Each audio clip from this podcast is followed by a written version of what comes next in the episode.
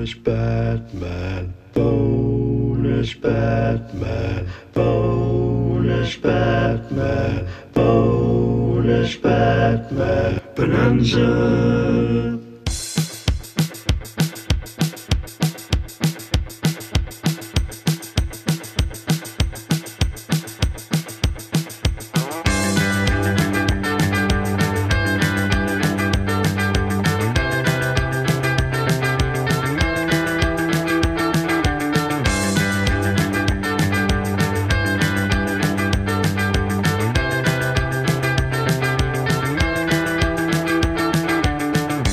Everyone? I'm Shafi Malik, and you're listening to the Who Got the Popcorn podcast. The premise is different tonight, as we're going to be talking about Caped Crusader himself, the Batman.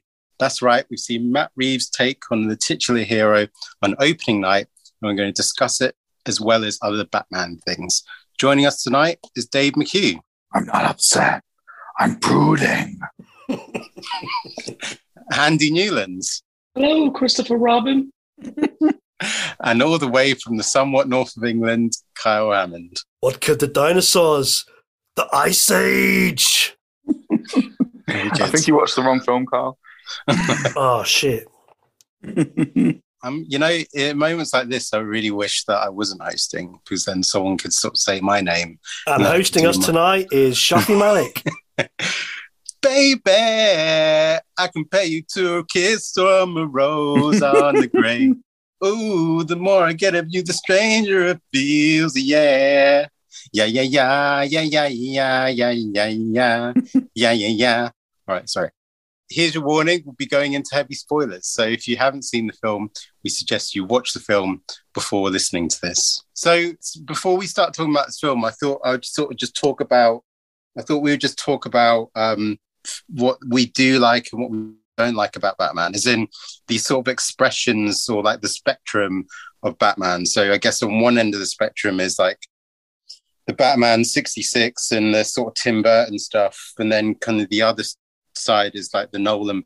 I guess in between that is the comic books and the video games, um, or, you know, oh, yeah. even the, the TV show and like that. So we'll start with you, Andy. What I what, oh, what, so, out of you know, regarding films, TV, video games, um, you know, comic books, what you know, um, animated, sh- you know, TV shows and animated films. What what's been your favorite sort of expressions of Batman? All right, so when I was a kid, playing Batman on the PS1 was just um, unbelievable. Like, I remember, I kind of, it's so mad actually watching this film has made me think. Like I, I love Batman. I absolutely love Batman. I always thought I, my Spider Man was my sort of mm-hmm. hero, superhero, but it's not. It is Batman. Like um, when I was growing up, it was wrestling, Teenage Mutant Ninja Turtles, and Batman. So yeah, look at that. Yeah, see what Kyle's got there. Like, so those uh, to the to the viewers, uh, uh, basically Kyle's getting all of his collection of Batman dolls. Out. He's actually mine and my kids. Mm-hmm. All right, nice. Okay, I think I've got one so, as well. Then. I had like Batman pajamas. I had a Batman duvet. I just thought the guy was so cool. I remember like, watching it. Watching there was like cartoon. I'm sure there was like loads of quality animated cartoons when I was little watching Batman. Um, His animated series was what seven years old. When we were seven. Is it? Oh, just, yeah, yeah, it's sort of so, early nineties, really early nineties. Was it nineteen ninety, Shafi? 1992. It was the same year as Batman Returns. Okay. Yeah, and like when you're, you know, looking at Ethan now, like you know, when you're seven and eight, and you're you're so like you so look forward to watching this stuff on TV, like so. Mm-hmm. That was that, and then in terms of the films, the um, Tim Burton stuff, I just that was like I just those movies have stuck with me. Like I've just got such an affinity for those movies, and I, even now, like you might, you know, you can slag these films off all you like, but when I was young and stuff, it was amazing because then you got, you know, you got to go to Toys R Us in the UK or whatever, and you buy the bloody Batmobile, and you go home and you would be Batman for a bit, and just it was great. It's just Batman's such a wonderful, like, uh, story, and like when you're a kid, because of all the different villains and everything, and the equipment, you can just sort of mm. get lost in it. So, yeah, TV shows, not so much comics um, PlayStation, anything I could really just immerse myself in, really. Um, but the toys were a massive part of that, like just playing with the toys. Nice. That's where Okay. I found my love for him. And then I watched a George Clooney movie and, and fell out of love for a little bit. But now it's back. How about you, Dave? Well, for me, I, I I liked Batman the first, like the '89, and I liked Batman Returns when I was younger. But watching them recently, I've gone off them a little bit. I'm not crazy about them now. When did you watch them recently? When, about? Maybe like this year, probably. I, I honestly think it was maybe this oh. year. So I've, I've sort of watched the quadri- quadrilogy quite recently, and yeah, I just there's parts of it that I like. It's just a bit, it's just a bit weird. The films for me, I just don't know where. You know, the first and second are pretty pretty good, and then the third one I'm actually quite a fan of in a weird way. I've got a bit of a soft spot for it, and the fourth one is just awful. But yeah, I just don't know what it was when I watched the Batman movies. I'm, now I'm just a bit like, mm, I'm just not too sure. I just don't get them. I don't really know where they're coming from tonally. But it's weird. For me, I love the trilogy. I love the Nolan trilogy. I am a huge fan of the Nolan trilogy. I'm an absolute huge fan of the uh, sort of cartoon from the early 90s. Computer games, I haven't really played many Batman computer games, but I think I would like to sort of play a SNES one. The Arkham game was pretty cool, but that's the only one I've played. So for me, Batman is all about Which one? Ar- Arkham Asylum. yeah, that sort of one from 2009. I didn't mind it. So I wouldn't mind maybe playing like a modern one where you've got the whole sort of sandbox world where I could become Batman because I do spend a lot of my time pretending I'm Batman quite the a sequel, ridiculous amount of time. Arkham City was. Yeah, that, I need. Yeah, I need to Wait, try why, why, wait, then why we just why, why are we skirting over the fact that you pretend to be Batman? What it's do you like mean by that? of- What, Well, like when I'm not myself, I'm probably Batman, aren't I? So I always just imagine myself standing on the top of the Fort Regent Dome, just looking down over St Helier. That's like that's how I roll. I just love the what, idea. we, of that. you, but instead of instead of the cape and cowl, you're in your dressing gown. well, yeah, I guess, and then I get arrested. But yeah, no, I just, I, I just feel like I'm kind of Batman. Most, yeah, Just going back to like when you first start talking, you so does that mean you prefer Batman Forever to those first two Batman films? no, I guess it's sort of I, I prefer them more than most people would. In if so, say what the average score for those for Batman Forever is, I would probably give it a little bit higher. Whereas average score for Returns and the original, I'd be a bit like, uh, a bit below the average if I, in my own personal score. I don't know what it is. I just I just don't particularly enjoy them. I don't know. I don't know. They should be really enjoyable, but I just What, what, so about it I don't what is it about? What is it about the um the Batman Forever that you like? Then No, please I, don't say I, I, just can't explain it. I must stress, I don't like it. I just I've got a just strange soft spot for it, and it's Why though? Why? it's why? just quite it's just quite enjoyable. Like that opening sequence with the. I feel like they just really go for it. They kind of steal that safe and they, they fill it with acid and stuff. And I'm just like, wow, this this is really quite fun. It's just quite a fun film, Batman Forever. And it's just, but ultimately, it's it's it's pretty shit. they Fast and Furious Five before Fast and Furious Five. yeah, and it's just like you know, he crashes into he crashes the helicopter into the Statue of Liberty and just jumps out of it. And you know, it's just the ending is so over the top and stuff. I just I don't know why. There's something about it that I quite like. It just it kind of warms my heart in a strange, strange way. What, and I the think Statue of Val Kilmer's Liberty quite good. Yeah, like they, uh, towards the start, they kind of crash crashes In into Gotham? it. Yeah, Weird. yeah.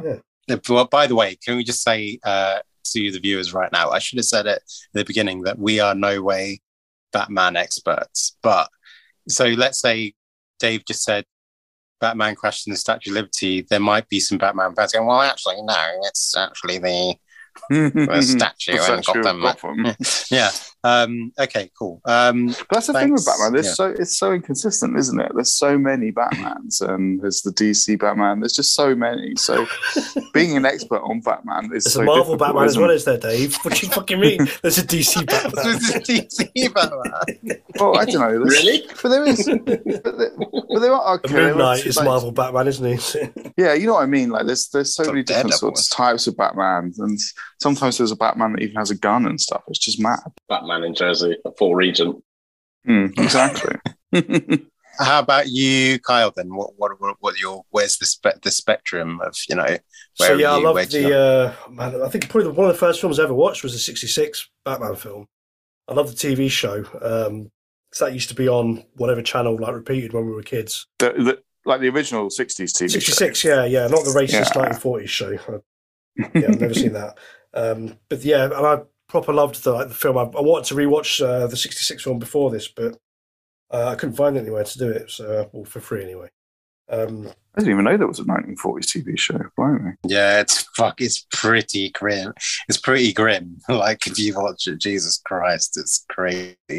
But anyway, I watched something on that on YouTube tonight. um, yeah, I remember when '89 came out. I really wanted to go to see it at the cinema, and I wasn't old enough. I remember my mum trying to bribe the the lady at uh, the Odeon Mm. to let me go and watch it, but she didn't. But then when I eventually did watch it, to be honest, I was quite cold to it. I was just like, this is too dark.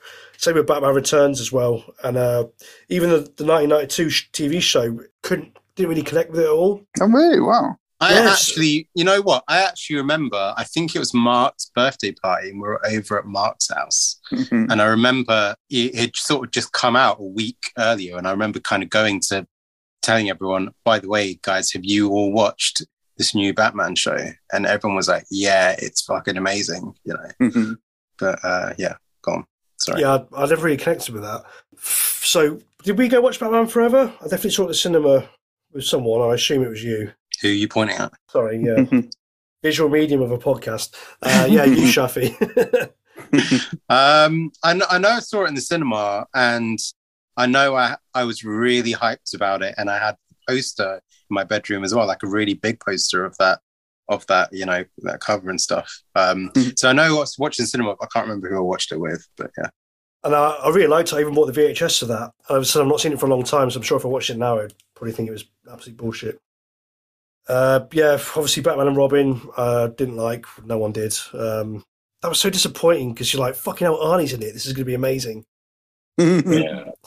Yeah, no good. Uh, love the Nolan Right. films. Batman Begins is my favourite Batman film out of all of them. That's your hot take. Better than Dark Knight. You, you're not alone in that. nice. I even like Dark Knight Rises. I think that's a great film. I love the Dark Knight Rises. You've got to watch it a few times, but I absolutely, I love mean, the Dark Knight I know- Rises. I've seen on Twitter, Shafi, that people have been ranking them, and they've all been saying that Batman Returns is amazing and The Dark Knight Rises is crap. I'm like, Batman Returns, it's not even a fucking Batman film. He's barely in it. It's a film about Catwoman and about uh, Christopher Walken being a politician and Christmas. nah, not for me. Not really bothered about it. Uh, blah, blah, blah, blah. yeah, Arkham games. So all played all the Arkham games. I even like the one that no one else liked, which was Arkham Origins. Really like that game. Just thought some great, great boss battles with Deathstroke and stuff like that. Blimey, right. Yeah, then obviously Nice. uh, Snyder. What about? I love, I love the What about the Batman. anime? I think Ben Affleck's a great Batman, but um, those films aren't great, obviously. Yeah. Animated films, yeah, I've seen quite a few of them. Uh, Dark Knight Returns one and two, Red Hood, uh, Killing Joke. Oh, so you're talking about the animated, the Animated films, yeah, yeah. Uh, I think some others as well. Uh, Phantasm, uh, Mr. Freeze one. Is it worth watching that Phantasm film? Oh, mate, well, if you love the, love the On my Batman show, research for tonight, it was amazing. Like, People rank people rank that as like the best Batman film ever. Like Wow. even the, over the live action ones. I'm I'm Fantastic. going to check it out. yeah, Mask of the Phantasm. So, uh, I mean, when I've been Wow. talking about, I didn't really connect with the show. I love the show now. It was, Mm. it was just a bit dark for me as, as a kid. That's probably it, then, isn't it? So, yeah, I've seen quite a few of them. Some of them are pretty good. I, you didn't like the Dark Knight, did you? Sorry, the Dark Knight Returns, Shafi. You didn't like that one and two, did you? I don't. Yeah, you said that. I haven't seen them. Well, I remember saying I really liked it, and you were like, "Oh, oh shit." Or, Maybe because I I. I Peter just Batman. maybe it's quality. maybe because I I just have a judgment over just the general animation quality of those types of films. But anyway, we Mhm. won't, yeah, we don't need to get into that now. But yeah, Uh, Batman Year One as well. Uh, that's a good film. Uh, I only watched that because Bryan Cranston is is Gordon, and uh, yeah, Oh, the guy that played Gordon in Gotham plays uh, Batman in that. Um, I forgot his name. The guy from the OC. Um, you only watched it because Bryan Cranston was playing Gordon. well, this was like 2011, so I was well into Breaking Bad at the time. So, Interesting. hmm. and Nice. I All right. watched, I Cool. watched, I watched half of series one of Gotham, and then nope. oh yeah, thank you. Gotham, the TV show. Yeah, I've not, I've not watched Pennyworth or any of that stuff. let's move on to the Batman then. Okay, so Sorry, what about you, Shafi? What about your history with the Batman? no one cares. Um, Have you no seriously? Well- Because have you read any of the comics? Because I know you you're into the okay, comics. so uh, yeah, so basically for the views, like uh, I am basically like a you, you know me and me and Kyle are, are boxing fans, and what we what the term that we give to those people that sort of every now and then sort of tune into a, a, a Anthony Joshua fight or a Tyson Fury fight, we call them casual fans. So I am basically a casual Batman fan in the fact that I mean I've read like the big the big kind of comics. So Dark Knight Returns, I've read that. Batman Year One, I've read that. The Long Halloween, I've read that. Read um, Dark Victory, Hush, I've read that. Um, Arkham Asylum, and um, and The Killing Joke. I think those are all the ones that I've the sort of series that I've read. You've read, you've read Um, them all then? You're hardly a yeah. casual. No, no, no, because there's loads more. There's like huge. There's you know, there's like a huge Batman lot. Um, so no, not none of the sort of the modern stuff. Though I know Tom King. I'm not sure whether he still. I'm pretty sure he still writes for Batman, and um, uh, so you know that he's apparently he's a good writer, but his um, people have been mixed on his current sort of run on on Batman. Um, is he the one that got Batman's dick out? Mhm. yeah, that was Mhm. that was him. That was when. Well, I mean, I don't I don't know whether that was either him or whether it was. Just the artist that yeah. I can't remember the artist. Can't remember the artist worth name. some money but, though, isn't it? um, Because they pulled it, and it's worth some money now if you've got the original print. oh, really? Yeah. But it's you know, have you seen it? I've seen like stills on the internet. Yeah, Batter Wang. Sure, yeah, Mhm. mate. Um, um, so yeah, so regarding like the, I, I call it the spectrum because it is sort of there's like a on one end it's very light and camp and bright and stuff, and then the other end is sort of dark and brooding and almost sort of nihilistic. And I think the reason why I say I'm a casual fan is because I've got a threshold regarding those those comics. Like I sort of lost interest in reading Batman stories after I read The Killing Joke because I just thought this is too much for me. Like it's too nihilistic. It's too. Did you see the film? Mm, yeah, actually, I have seen the film. I have seen the film. It's universally hated, isn't it? Mhm. Is it? I don't know. But I, to be honest, loads of people love that comic, and I think I'm the only one that really was at that point. I was like, this is too much. So that those that don't know, um, to Andy and Dave, you, you may not know that um, that's a comic where it's basically about it's sort of like Joke, Joker's origin story. But I mean, fucking the last part of um, the Killing Joke is when what does he do? He basically he, Right. he ties.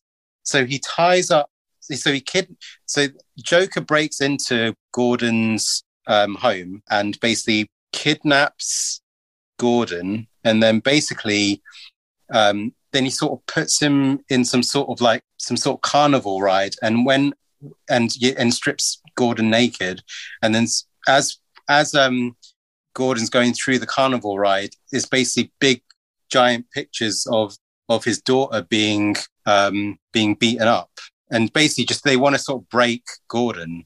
And I was I remember. I remember sort of reading it, thinking, "Fuck, this is too much." Like, geez, I, I don't want this from Batman. Like, I don't want this from Mm. a Batman story. So, um, so yeah, I, I think I've got a threshold, and so, but regarding the films, I mean, I really look fondly upon practically every Batman film there is, other than those Snyder films. And also, I still, I'm sorry, guys, I've done, you guys have recommended it to me about rewatching Dark Knight Rises. I still can't get on with that film. Have Have you rewatched it though? Yeah, yeah, yeah, yeah, yeah, yeah. And So uh, I went uh, to see st- that at an open air screening at uh, Wollaton Hall in Nottingham, which is where they filmed the scenes for uh, Wayne Manor. Nice. Right. So if I remember, I'll send you the picture. But when we were leaving, they projected the massive Batman symbol on Wayne Manor as such. I was just like, this is fucking quality. You know, and you've had like Hmm. six beers after watching the film, walking back like, oh my god. It's because yeah, I don't think anyone's talked about how good those Tim Burton films are, but I, I really like them. I think they're brilliant. And to be honest, I, I, I'm sort of in a minority where I actually prefer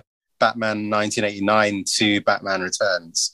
Um, I think what I love Well, I think about I do. I don't. I don't like returns at all. Well, don't no, it. but no, no, but I really like Returns as well. But Right. the thing is, is that so what I, the thing I love about Batman, okay, is that as a kid, I remember just being obsessed with detectives. Like I, I remember drawing myself as a detective and you know, co- you know, having this sort of like you know, pretending I was a detective and then always sort of loving like detective stories. I used to sort of sit down with my dad to watch episodes of Columbo.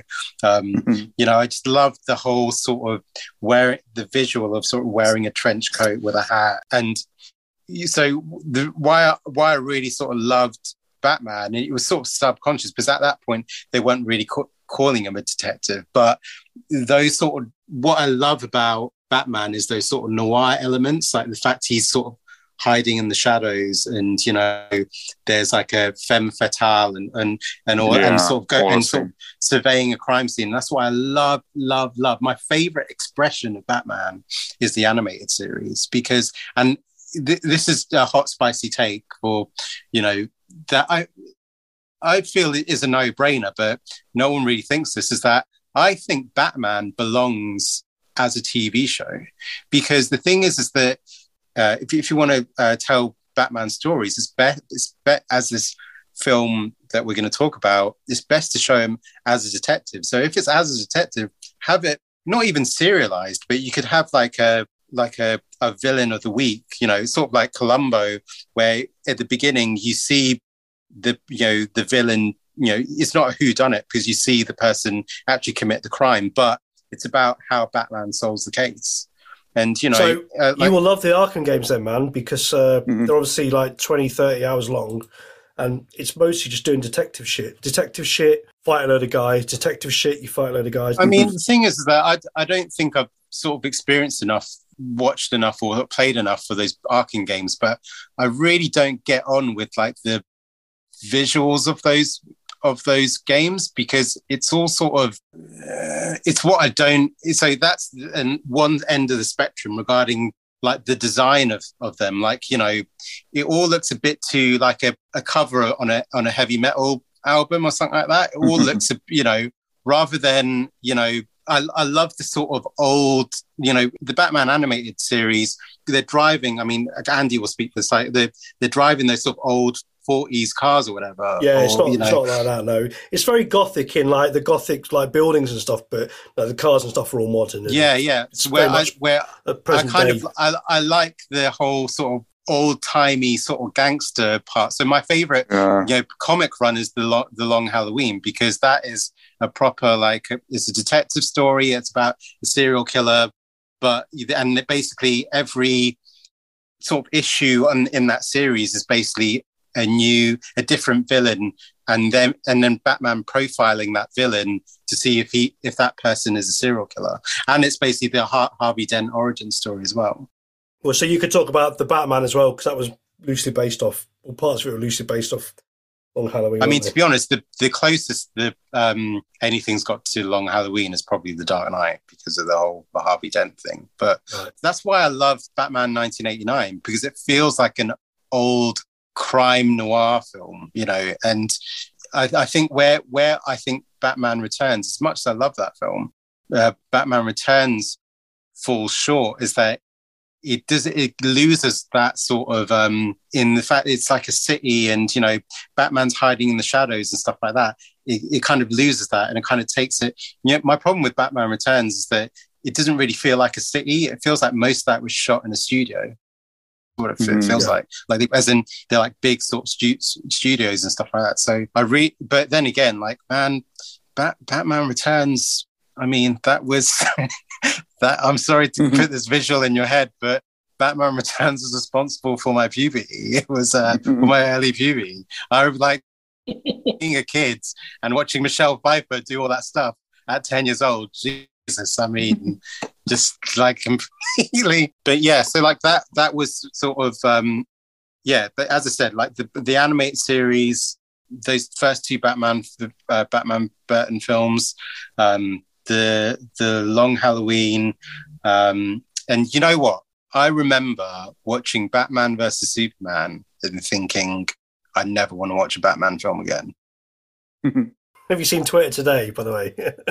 no, but I, trending was Batfleck and then a picture of a goat. Batfleck. And goat. you know what? After watching the Batman, it really makes me pissed off to make me sort of feel that like forget about what was great about Batman. Like, I, right, it really, it really annoys me that because I love this character. It made me remember. It just reminded me that the Batman reminded me, as in this film, the Batman. It reminded me what I love about the character, and I was like, Yeah. "Fuck!" Like, you know, Nice. this is what I've forgotten, and the reason why is because of these films that were were made, and someone that completely misunderstanding that what I find great about Batman. So yeah, but anyway, I'll, I'll give those films those dues though. I thought the design of the Batman suit, not the black one, but the grey one from Batman vs Superman, when that still was released of him wearing that suit, I was like, holy fuck, here we go. This is the Dark Knight Returns. Let's fucking have it. But yeah, I think that Batman vs Superman, I love that fight in the uh, the warehouse because I was just like, this is just like a fucking Arkham game. This is unreal. Yeah, that is cool. And the dream the dream sequence was awesome as I, well. I know I'm completely against the grain here, but I find I don't watch a Batman film for the action scenes. Like, I just love the whole, you know, as I said, like surveying a crime scene and you know hiding in the shadows and all, all that stuff. I love I love that side of things. So But he needs to be a fucking tank when his when shit goes down, man. well, Yeah. anyway, well, I think we because we've been talking quite long, so let, let's get into the Batman. So yeah, so for, for the viewers, um, big warning here: we're going to go into spoilers, so we recommend you watch the film b- before listening to the rest of this. So, uh, Andy, what were your expectations of the Batman before going in? Right. So I tried not to like watch anything, like a- and like know nothing about this film. Um, and on, on unfortunately, the I I seen a few little things just because social media popped up. So I saw like the um the what turned out to be the Riddler like masking the person's face. So I was thinking, okay, uh, this this will probably be quite cool. But, and I remember on the way to the cinema to meet you thinking, oh, it was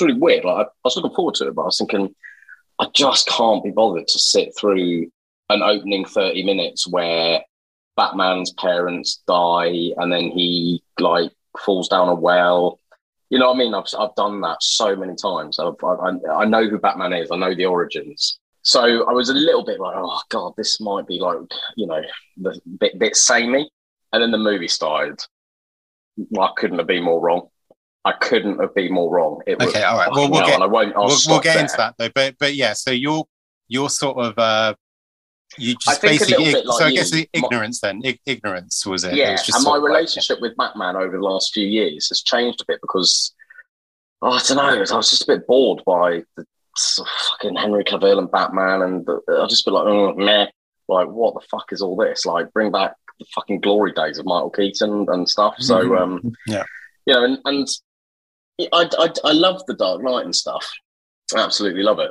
But it's, um, I just felt a bit Bruce Wayne out, you know, millionaire playboy, falling in swimming pools, buying hotels, and all the rest of it. I just, I've seen it so many times, so I was a little bit like, "Mm, I hope, I hope this is a bit different. Okay, how about you, Dave? What what were your expectations of this film? Well, unlike me, I, I did end up watching that teaser trailer. I couldn't resist it, and I was excited. I was really excited, but I didn't. I didn't have too too many expectations, so to speak. I was. I didn't. I had no idea how this film was going to roll, and ultimately, I was very happy with how it rolled. But I didn't really have much to it. I just loved the presence that Robert Pattinson brought to it, and I was excited by that. I was excited to see Robert Pattinson on screen, basically, You're a big Robert Pattinson fan, aren't you, Dave? like a little teenage girl. Absolutely. Nice. Great, great. Harry. Potter, Twilight, you love them, don't you, Dave? Yeah, so it's funny that I didn't know much about this guy other other than the Twilight. So I was kind of like, fucking hell, who is this guy like? I'm just like, what the fuck? Like, Kyle, you've you've seen um what we do in the shadows, haven't you? No, no, The no, not no, Oh, no. You I told you the other joke week I've not seen it. It's Robert Pattinson in that. no, but but basically the, this guy gets um the guy this this guy gets kind of turned into a vampire, and then they're out they're out on like a Friday Saturday night, and like he's like going Twilight, and you're like shut up, stop, stop. Stop saying Twilight when they end up starting a fight and stuff like that. Um, anyway, yeah, sorry. Um, uh, okay, cool. Th- thanks, that Dave. Uh, how about you, Kyle? What were your expectations going into this film? Uh, oh, this is going back years now, but I remember there was first talk about Matt Reeves doing it with um, Ben Affleck, wasn't there? And I was quite, to be honest, I was quite excited for that because the premise was going to be that uh, Batman has to sort out a lot of shit in Arkham Asylum, and then he has to fight Deathstroke, and Deathstroke's been behind it all. And I, I fucking love Deathstroke, man. Great character, and he's probably like Batman's equal when it comes to like combat and stuff. Um, so yeah, I was really excited for that. But then obviously, you know, did Ben Affleck say that if I end up doing another Batman film, if I end up being Batman again, I'll drink myself to death. So yeah, he kind of said, no, I'm not doing it. And then I think, like everyone else, I mean, when they said it was going to be Robert Pattinson, it was like, fuck me, really? But I've Yeah, done that that's 'cause before. I, I did that with Heath Ledger for the Joker, and I did that with Anne Hathaway for Catwoman. I was like, oh, fuck off, come on, really? you- Really? But- you about about Anne, what? Anne, Anne Hathaway? Yeah, because I just thought I only knew her from like uh, Devil Wears Prada, or is she in that, or whatever rom com shit she'd been in. So Had you like, actually oh. seen Devil's Wear Prada, The Devil Wears Prada, at that time when you judged it? like Oh. on and off, you know, when like Laura was watching it, and I was like kind of in the room and just like, oh. Do you like it, Shappy? It's a great film. Oh, I'll have, to, I, I'll have to check it out. But I know what Carl means. She's sort of, she's not that kind of sexy femme fatale. But then, yeah, proved proved us wrong. But we're all for. We've, Have you seen Ledger, the, Have you seen this? Have you seen the screen test? Her screen test of, uh, No. geez, she re- she properly sexes it up in that screen test. Like, um, but, but okay, cool, all right. Um, What's the link? Shafi. Anyway, um, Yeah, yeah. So Shafi goes through I saw puberty again. yeah, I saw the uh, I saw the first trailer and I was like, "Fuck, man, this could be this is Yeah. looking pretty good." And then you sent another trailer and you were like, "Maybe don't watch this trailer." So I was like, "I've not watched anything since then." okay, cool. So yeah, I watched the first Well, trailer, would- which ended with the upside down business. And then, So that's yeah, the second trailer. since. Oh, is it? What was the first trailer? Then? Oh, I mean, I guess the teaser, and then there was the trailer. I guess. Yeah. okay. What was the first trailer then? What was the teaser? What did that show? So the first teaser was the Nirvana song, and you know, you must have seen that. You you yeah, did see yeah, that. well, I and would have done. Yeah, but I can't. I can't. Mate, come on. Okay, so well, if you're back, then Andy, what were your instant reactions when leaving the the cinema? I, Just I a few lines. I haven't been that happy leaving the cinema for, for years. Honestly, years. I was on. I was Wow. actually like fucking out. I was on such a high. Like, like the last time the bomb, the last bomb film, I was like, I, I, when I left that, I was just shocked. I was like, Jesus Christ! I was just complete shock. And like, a few other movies have been good, but this, it was absolute joy. Like, I Nice. fuck it. Honestly, I was, I was like, you probably could have t- told. Like, I was just so fucking happy about what I just experienced. So uh, you sent us a message, didn't you? And your message about fifty times said "fuck Marvel." Yeah, because it was so like I, I won't go into this right now, but just the fucking I just the when I left, I couldn't believe how grounded the, the, like the realism was. Just like fucking hell, this is what I need. Like because it's mad actually. Like when I was sat in there before watching the trailer, the Doctor Strange movie like trailer came on, I was like fucking hell, this looks amazing. And then I watched the Batman. Sorry, Andy. Just just let you. Uh, so it was me and Andy. We watched it together, and Kyle and Dave watched it separately.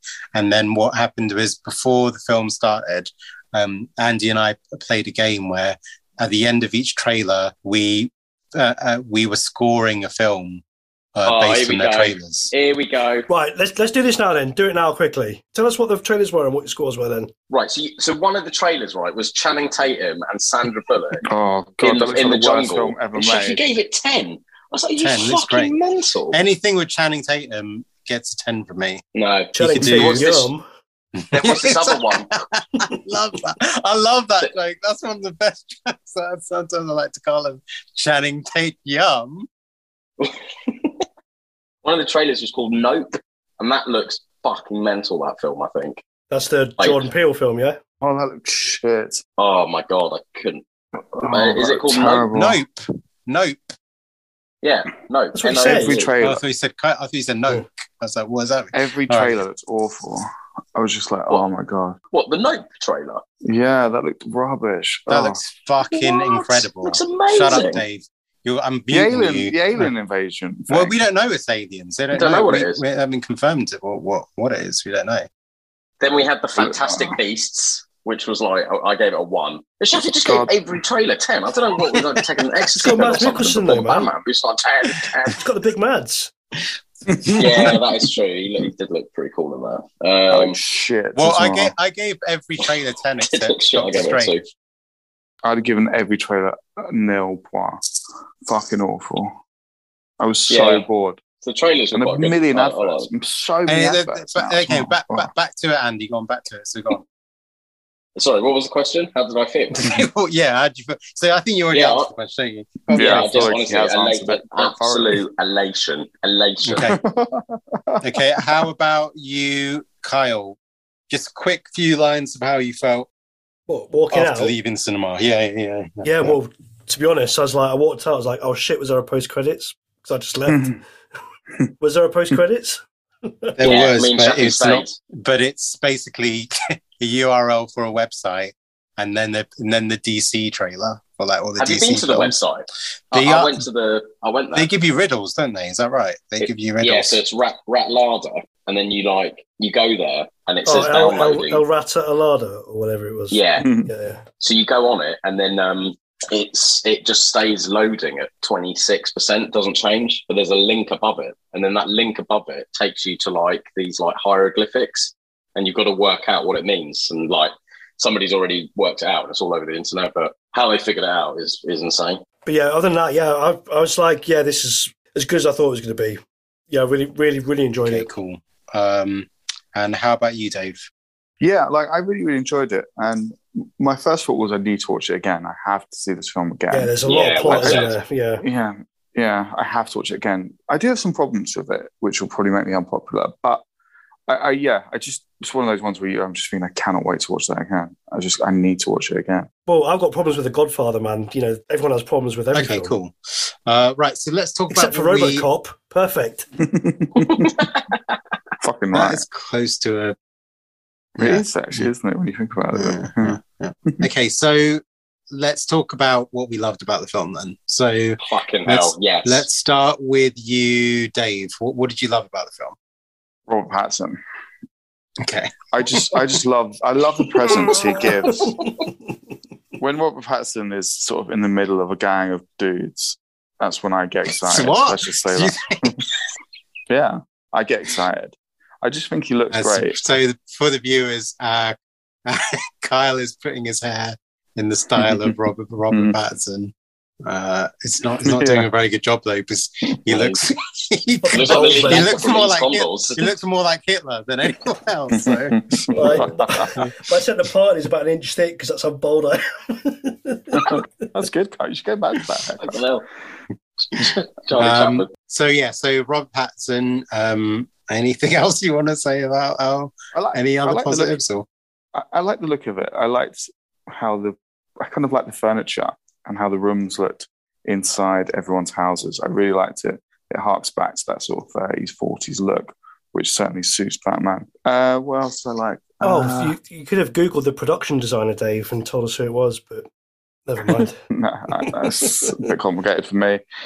Uh, yeah, I, I just love I love the way it looked. I love the fact that it was darkness constantly. It was really, really set a great, awesome tone that I greatly enjoyed. so talking about the production design. So this film was um, designed in VR before they shot a single thing. So basically, the production Oh, wow. designer created each set in in virtual reality, and then what um, what Matt Reeves does, he actually so he went into each set in virtual reality, and he would sort of modify. You know, he, he would basically talk to the production saying, designer saying, "Oh, can we move the stairs here because this character's going to walk out this way and all that stuff." So everything was created in VR before, and that's how they sort of designed a lot of the shots as well. Him and the uh, director of photography, um, Greig Fraser. production designed by James Chinlund. You know, that's how kind of they oh, they composed a lot of the Requiem shots. for a Dream. wow. They busted Requiem for a Dream. Um, yeah, the Planet of the Apes films. Avengers. Avengers Assemble. Blimey. Uh, yeah, that's it. Wow. Okay. That's some other stuff I've never heard of. But Uh, okay, so cool. Right. Anything else, Dave? It's quite short. You're no. okay. How about you, Andy? What what what what did you love about this? one? Fucking hell, Actually, let, actually let's go to yeah, let's go to Kyle because I know Andy's going to go for a while. So let's go to Kyle. What did you love about th- this film? bum Ba-bum, bum, bum, Bum, ba-bum, bum, bum, ba-bum, bum, bum. The score was fucking, especially in the first 20 minutes, like the score was like non-stop. Yeah, yeah. Didn't Yeah. cut out all. I was like, Yeah. fucking hell, this is really good. And it was, just to be honest, it was that same motif for a lot of it, but loved it, man. Proper loved it. The cast was great. there was there was no one in the cast that I thought I don't like them. Um, Yeah. yeah, it, it was dark. It was moody. Yeah, Yeah, loved it, man. I agree. The opening was very much like Hitman. If anyone, any of our viewers are familiar with the Hitman game, that's the music.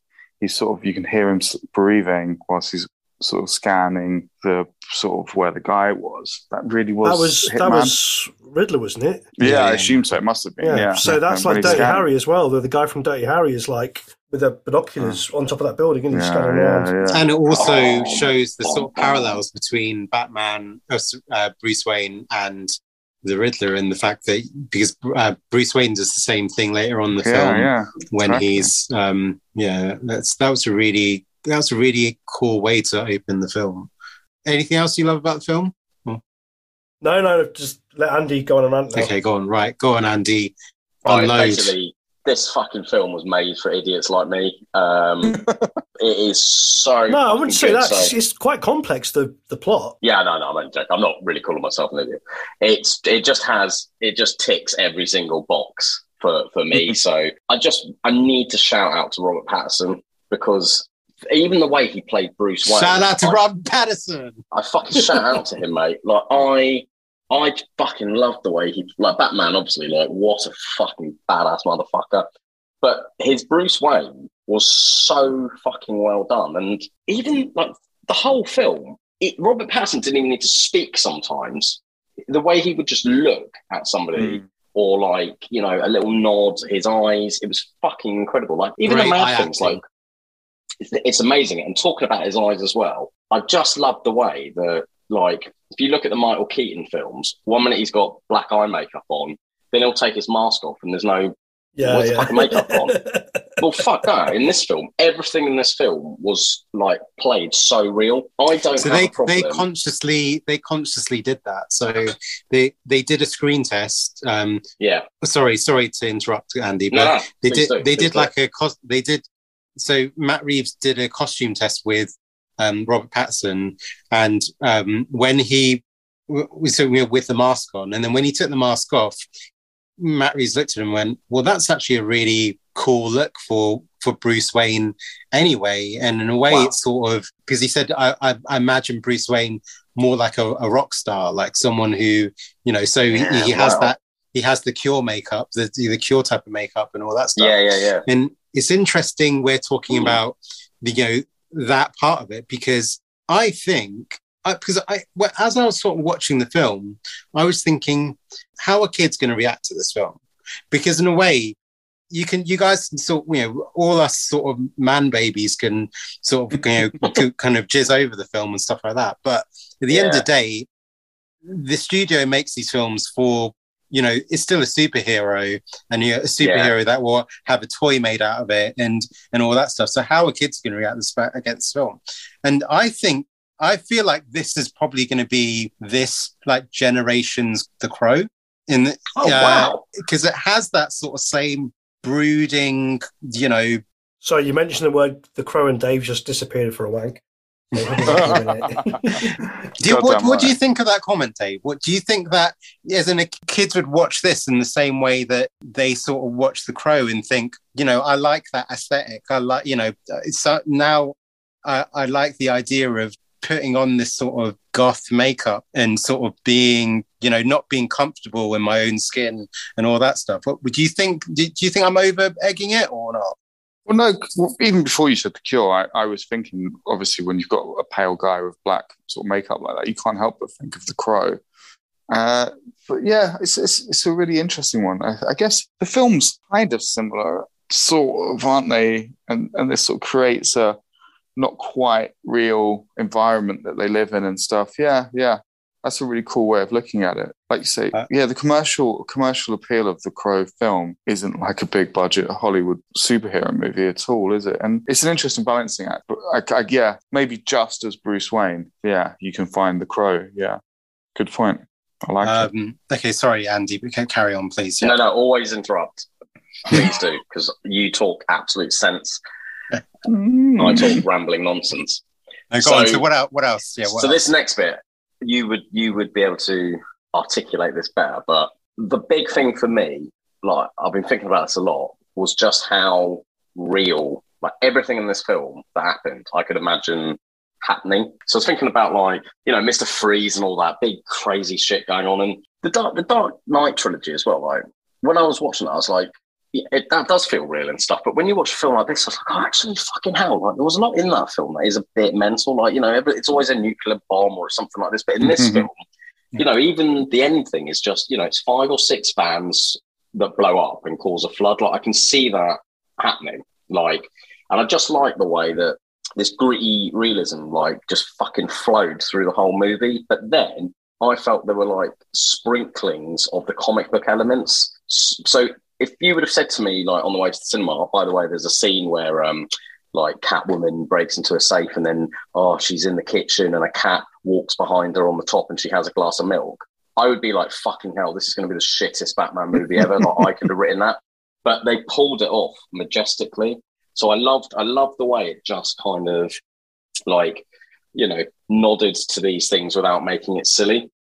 I also like there was a bit of humor in this film as well, like the the the thing where the guy's thumb gets cut off and the Riddler's like talking about the thumb drive.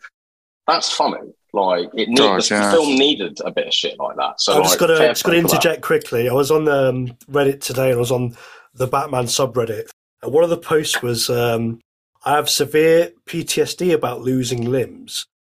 And I've heard that in this film there is a scene with a severed thumb. Can someone tell me what happened so I can go to the toilet during this scene? It's like, oh, poor guy, you can't even watch the Batman without like freaking out because of a severed thumb. Fucking. But everyone, everyone was like- quite good. They're like, yeah, when they start talking about when they go to a garage, just go to the toilet, and you'll be all right. Yeah.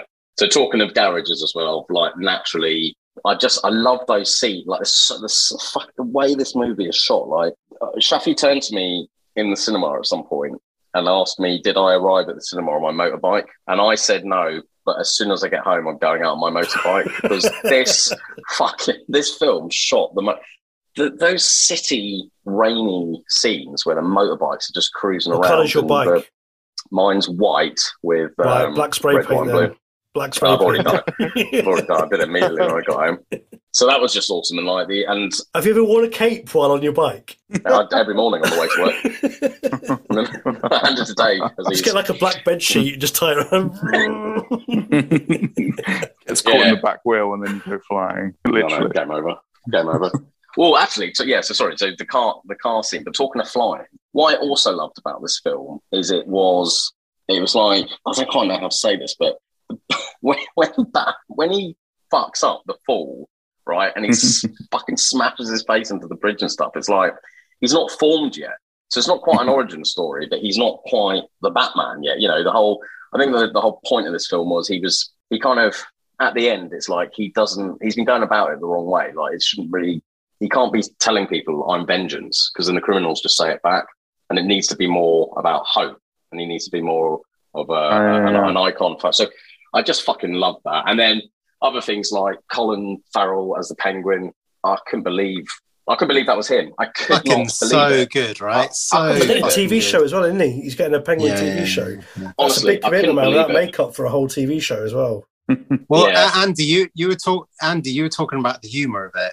I thought Yeah. it was so funny that scene Yeah. when he's being unta- interrogated, and he's like, and they show him photos, like, "Why are you showing me that?" And then, Yeah. and then they, and then like he, and then like they talk about the clue about El Rata, and he's like, "What, "Don't you guys speak Spanish? What's wrong like that?" It's like, Yeah. it's Oh, the like, world's uh, greatest detective! Rah, rah, rah, Yeah, rah. it's like- they, Yeah, they do a little nod. That's and that that's my point. Like, well said, Carl. Like the nods, you know that that is a fucking genius line. That so, and loads of other stuff. Stuff like I love the relationship Batman had with the police. You know, the police viewed him as a as a vigilante. Like, why the why the hell is this freak in the in the crime scenes and stuff? Like, it all it all made sense. Um, I like the Riddler, the sort of Zodiac killer vibe that it had. Like, I I couldn't take my eyes off the screen. Like everything about it, the the way it was shot, the contact lenses thing. You know, like Yeah, again, so thinking cool. thinking back to the Dark Knight, I was like, oh, okay, he's got a mobile phone and it's a sonar, oh, like a bat, blah blah blah blah blah.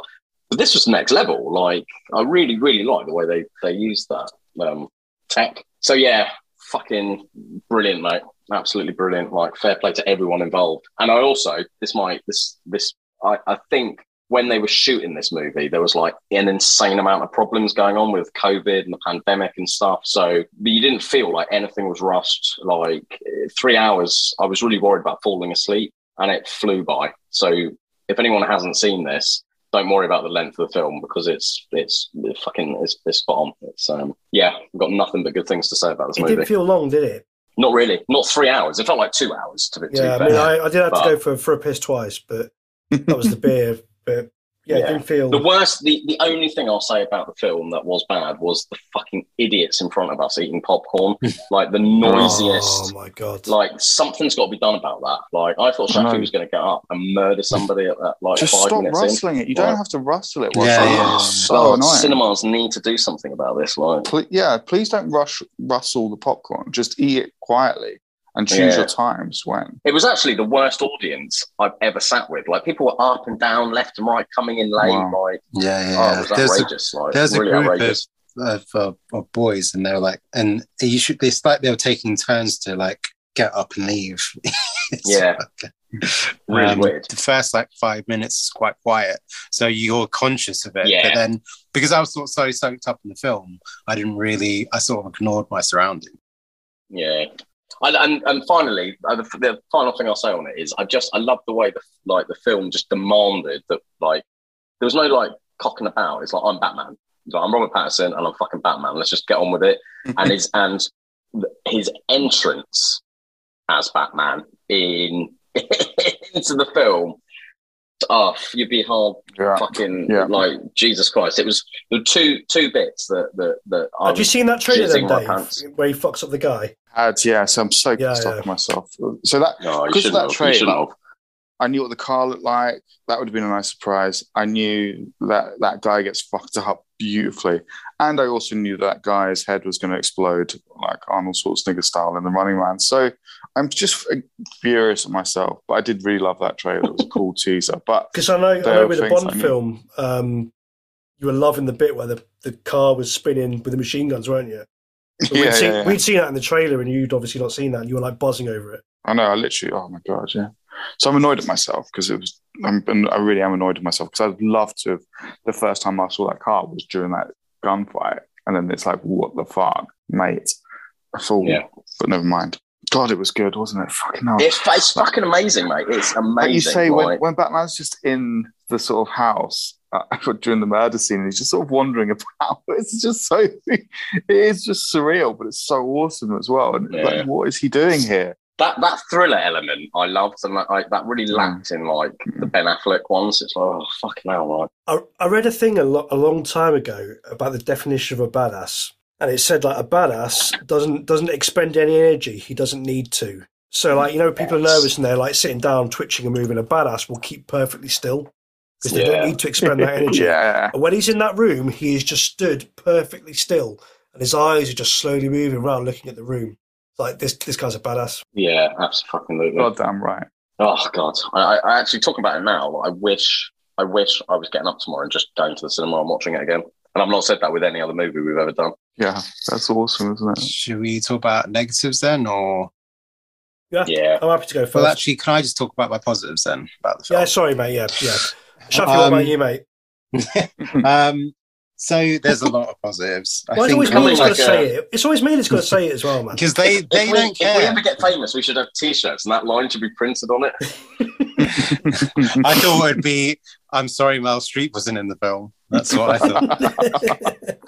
That was a shame. oh no no no no no no no! That that episode's coming out next. We can't talk about Oh, that. sorry. Okay, right, Yeah. okay. Well, there, there's a hidden joke for everyone. But anyway, um, yeah. So the thing is, is that, that let's talk about that. That still go on about the opening of the film because I think I said this in basically Kyle asked us to record our our sort of reactions going out to cinema, and there's a point where so you know you see that opening with with the Riddler, and then and then what happens is that the the music starts and you hear Bruce Wayne's narration um, as we're seeing sort of shots of the city and you know people sort of do random people doing crimes, and then um, you know uh, Bruce Wayne narrates that um, people think I'm hiding in the shadows, but I am the shadows, and um, and basically you, there are all these people that are, are committing the crimes. They're seeing the signal, and uh, and then they sort of get they end up getting a bit scared and sort of intimidated,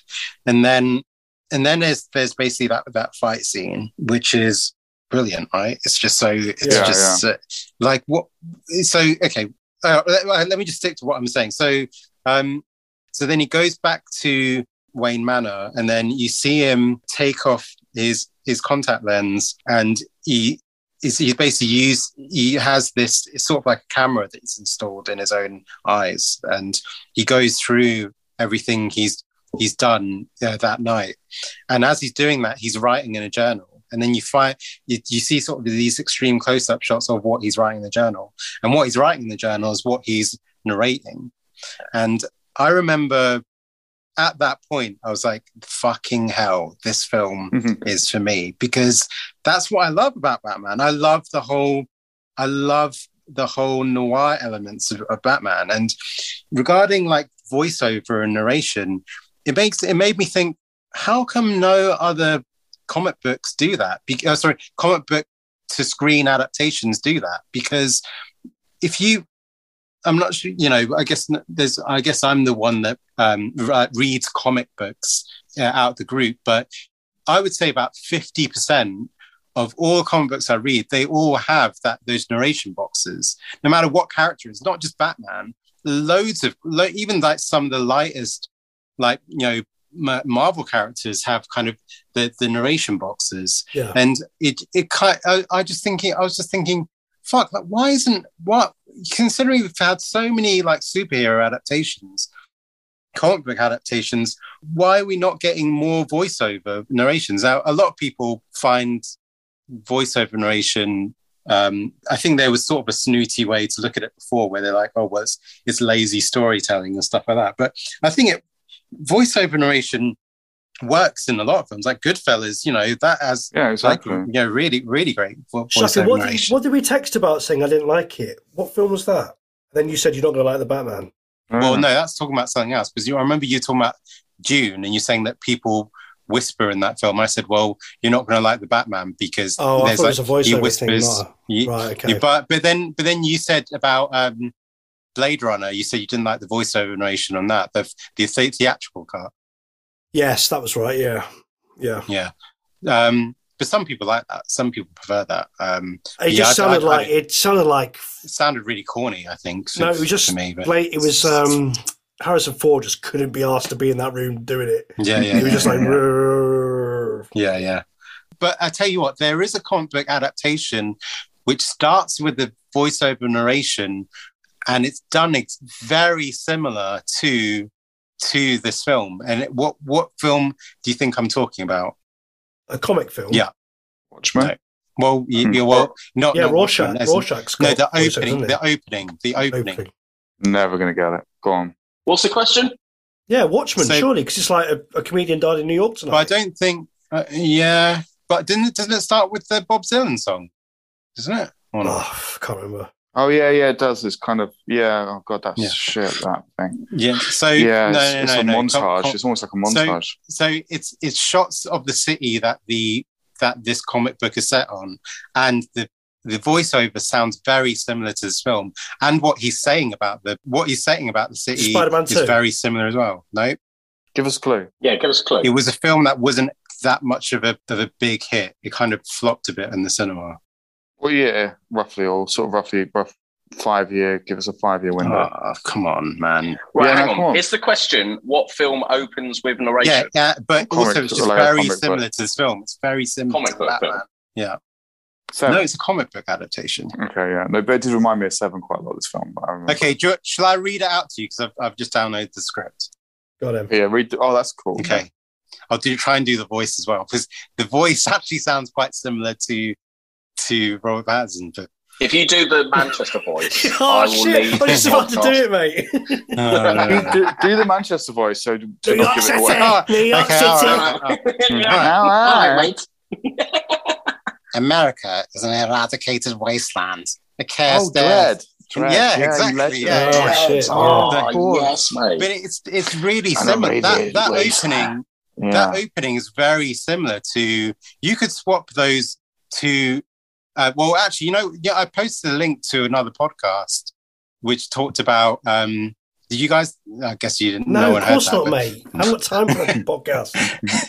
so the thing is, is that um, they actually say that if you if you take the the dialogue of Taxi Driver and put it in the Batman, it would it would be very similar. You wouldn't sort of kind of think think think differently because they're talking about the same thing. But regarding um, Dredd, like so, yeah, America is an eradicated wasteland, a cursed earth. In which a single outpost of civilization remains, stretching from Boston to Washington. I think it goes on longer actually than what's in Yeah, the it's script. really long. Yeah. Yeah, yeah, yeah. But um, but it's really well written good. and it's really well Yeah. done because then you hear those sort of drums sort of slowly pat along what you to, of the score until he says judges, and then it go and then Yeah. it, and then you see the the Dredd thing. Ah. Mega City One goes from Washington to Boston. Yeah, yeah, yeah, yeah, yeah. Washington DC. Wow. That, no, no, I know that, but it's still fucking immensely big. Yeah. Yeah. Yeah. I just remember sort of just when that was happening, I was like, "Fuck, I am all in," because that's what Batman should be. It should be there should be voiceover narration, and it should feel like you know, like you know, we, we should know what's sort of going on in his head and how he sort of feels about the city and how he feels about each character that he's interacting. And I wish there was more voiceover narration. Well, he, he does it in the Arkham games when he's solving the crimes. He talks to himself about. Oh, really? this and that. Right. Yeah, yeah, yeah. Another thing I really um, liked about this film, what what Andy was saying about the realism of the film, what I what I thought was really cool the way they changed, they sort of did a little slight amendment to Batman's origin. In fact, they're hinting that it's actually Alfred that trained um, Bruce Wayne, which I think it, it checks Wow. out because in those fight scenes, he's not like a great ninja who sort of eliminates people just like that. Just like what I was saying about um, about what I like in action scenes in our previous episode is that you know a lot of the time he's actually getting hit. He's more like a brawler than a Yeah. than Is a that, ninja is that that's made sort of. clear in the movie Shaft, like that it's he Alfred, says, or he is says that I just trained, something? Yeah, trained you He myself. said, "I yeah. trained, I trained you." Ah. And what what I really love about that is basically saying that the Batman, in a way, isn't just Bruce Wayne's creation. It's got to do with Alfred feeling like he failed the, the Wayne family. So he's like, well, because I, I was I was absent during this time, I, I wasn't there to protect protect them. And the Wow. fact is, so then from there on, basically Bruce Wayne is sort of like a child soldier because he basically he's trained he's trained he probably thought well i've got to pro- now, now i've only got bruce i've got to make sure he protects himself Yeah. and this this is and and that's how so he's basically create you know what everything you see regarding his him being able to like combat and stuff like that that's all got to do with a soldier training him in, in order to sort of you know carry on with his life and i really like the idea that he hasn't gone in this journey where he sort of trained with these ninjas and almost sort of like supernaturally hiding in the shadows and being able to sort of pull enemies out of nowhere and stuff like that. I like the fact that he's actually when Andy was talking about realism, he doesn't sort of just you know fall out of, of the ceiling. Well, he does actually do it in the film, but he just kind of creeps out of the shadow. And He's a hard basically- bastard, basically. yeah, he's just saying. He's basically just a a hard- hard yeah, bastard. yeah, yeah. But I like both. In both in Gotham and in the Pennyworth TV shows, he's like ex ex SAS dude who's just like Yeah, hard I as think fuck. I think that's been the yeah that, I think that's been the case in a lot of the sort is that but a lot of those butlers are, are kind of ex-military aren't they in Yeah. real life like Yeah. they're they're so um yeah I, I really I really like that that, that they've sort of done that because it may it, and that, I think going going to, when we talk talk about you know downsides of it is that I really wish they had more Alfred and they sort of explored Yeah. that side of it in the fact that Mm. as I said like this is all this is part of Alfred's creation and it's it's got to do with him feeling like he failed the Wayne family and this is his way of kind of making up for it Yeah, I thought um, one criticism for me is that he was underused Andy Serkis, who was like really barely in it. Was Yeah, yeah, yeah. So And- I wish we'd And seen what, some what more. I didn't really yeah. get as well is that they didn't. Fucking Bruce like hates him, didn't he? They don't get on at all. Yeah, Yeah, but I think the it's only reason when why he's, is when when the bomb goes off that he's like, "Shit, i this guy's I mean, I don't, I don't think he hates him. I think the fact is that you, I, I think for so, someone like Alfred seems like he's got You're his not head my screwed dad, on. man. You're not my dad. Yeah, he's like he's, he's got his head screwed on more because he's like, well, listen, in order for you to live, in order for you to sort of live in this nice mansion and continue the you know you know the way that you are, we we have to do the things so like meeting yeah, up with an account. We have You to be up with both, account. Yeah. exactly. Yeah, yeah.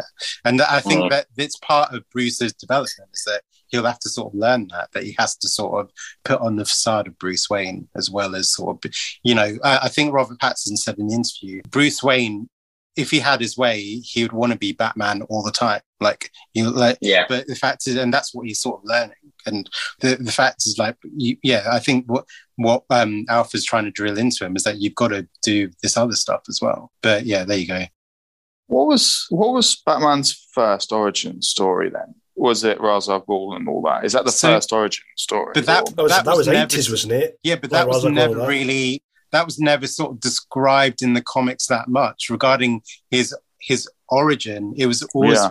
you know a death in the family and all that stuff, but how he got his um skills. yeah, how he got skills that's never really sort of explained Yeah, 'cause explained down to a thought T that, in the comic. It, it was only sort of Batman Begins that sort of acknowledged that, to be honest. But I might be wrong. So Batman fans, for please, if you want to send in some comments to to uh, to correct me, but I'm pretty sure you know that it doesn't. Re- it's not really explained that well. But But Ra's al Ghul has been in comics, I'm sure. yeah, No, oh yeah, yeah, definitely, yeah. yeah, Yeah. yeah. Um, but I kind of prefer this origin. The fact is, you know, he's just been taught to be a like he's been he's had this sort of military training that that Alfred had. I like that idea, you know, um, but done through the filter of being this sort of dark like vigilante, you know. So Yeah.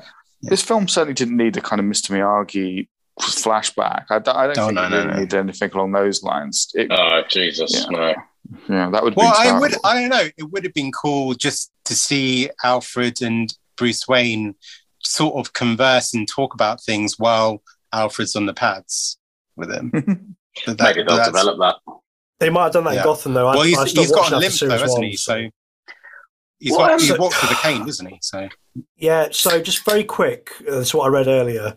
So there's uh, an alternate timeline in the DC called Earth One. Uh, there was some similarities with this film. So uh, Thomas Wayne was running for mayor when Martha was murdered, but in that timeline, it was um, Cobblepot that did it, and not um, Falcone. Uh, so yeah, so his his mom Martha has got mental health issues in that one as well, and she's part of the Arkham family. Alfred lost his leg looking after Thomas Wayne, so that's why he's got a, a walking stick. He's got a false leg. wow. finally. And in that timeline as well, Alfred trained Bruce. Um, he's a former Marine. And in that as well, Batman and Bruce didn't really get on. Ah, Batman wow. and uh, Alfred didn't get on. Sorry. So, uh, so another thing is sort of like yeah, the, the craft of, the, of this film. So, what I mean, one thing I think is sort of being said like regarding the discourse of this film and stuff like that. But I, it is just so cool to see like a sense of like authorship in in white films like these because some people would say that you know Marvel films they they feel very sort of cookie cutter where any director could have sort of stood Yeah. in where this really feels like someone you know I, I, I keep on just thinking about how kids are going to react to this and like I remember like like watching um like Carrie at like like 13 and 14 and seeing how like Brian De Palma like does the split screens and you know it does like slow mo and stuff like that. And I hope sort of kids watch this and go, wow, this is what a director can do. If you get what I mean. That split screen is so freaky, isn't it? Just Yeah, yeah, messes yeah. with your mind. One another thing I love about this film is like the and I feel like no one's talked about this is like um as in like regarding sort of Twitter and stuff like that. No one's talked about like the voices in this film. Like I really I love like one thing is that it's interesting because people sort of always take the piss regarding Christian Bale's Batman voice. It's a choice, isn't it? Yeah, like it's it's something that sticks out. And I think everyone has a sort of unique type of voice in this film. I think. You know, so Batman, so Bruce Wayne stroke Batman, it's interesting. Like he talks in a certain way in that suit, but then like as Batman, he's someone else. He, he's kind of got a, a bit of a mopey voice as well. So there's one scene where he realizes that that there's going to be a trap set up for him back in Wayne Manor. He's like in a panic to drive back back home and then he calls like the the maid at home and but he actually talks like without that batman voice and it's Yeah, only yeah. then you can see there's a distinguishment between the types of voices he has.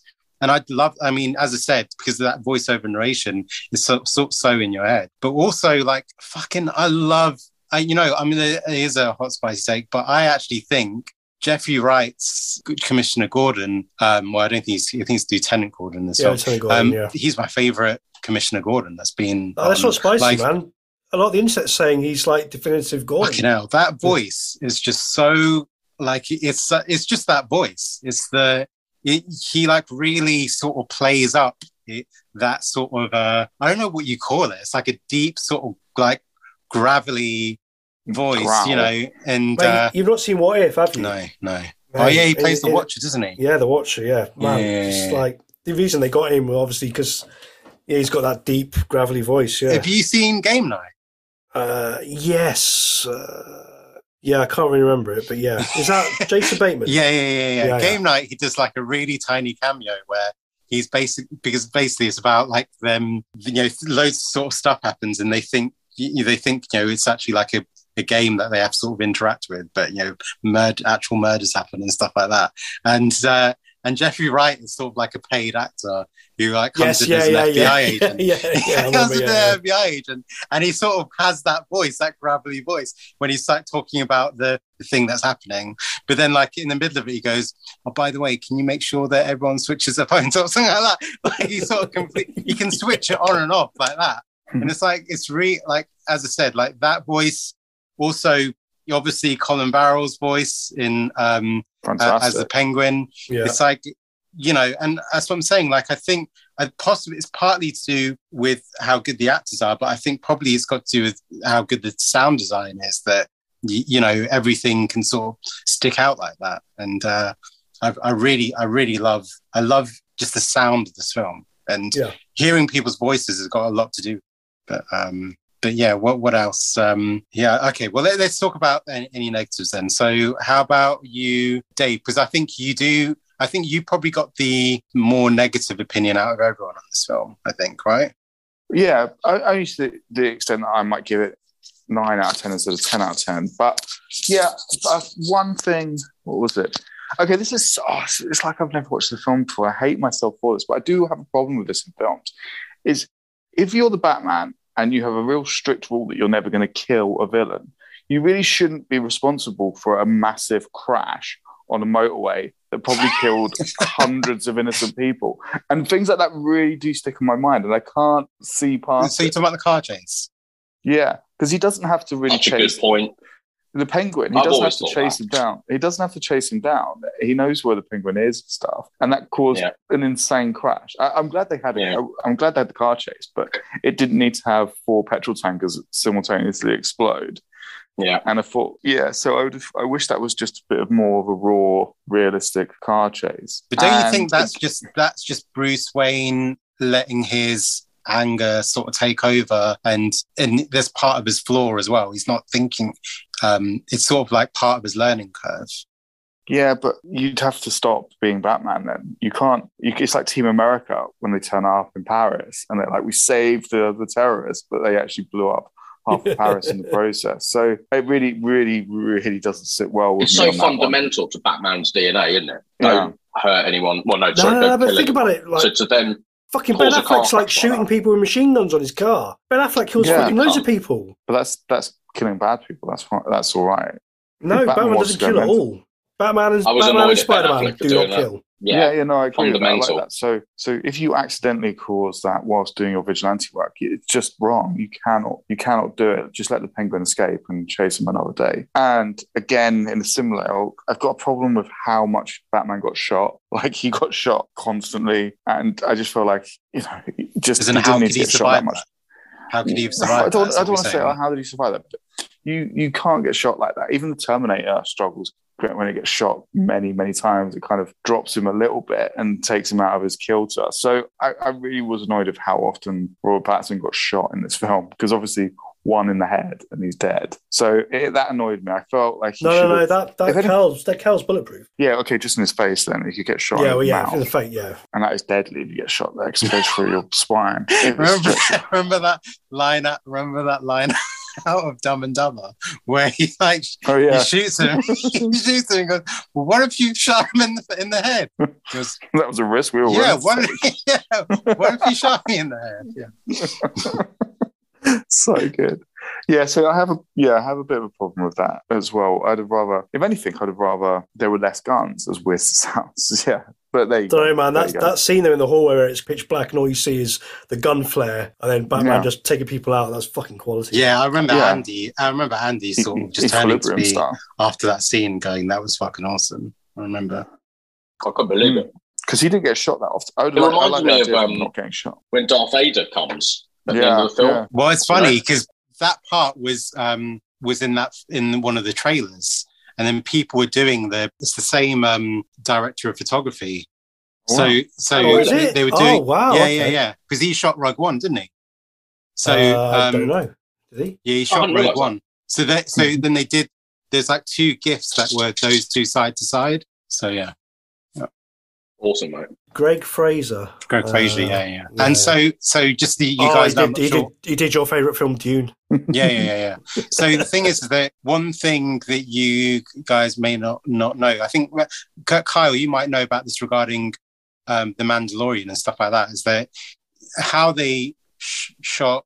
There, there was some of those shots. So you know this, the shots where they're at the top of the skyscraper and they're looking at the sunset over the city and stuff like that, and they're having these conversa- these scenes. So that was actually done. It's not a green screen. It's basically they're projecting that Yeah, in, a, it's on an so- LED screen. in the Mandalorian, it's called the, the the round. I think they call Yeah. it. No, it's the volume, I think, isn't it? The volume? Or Possibly, yeah. But yeah, no, I've seen obviously the behind the scenes stuff for Mando, and it's fucking insane. Now, when they're doing behind the scenes stuff, though, it doesn't look that great because you can see them, and it's obviously off.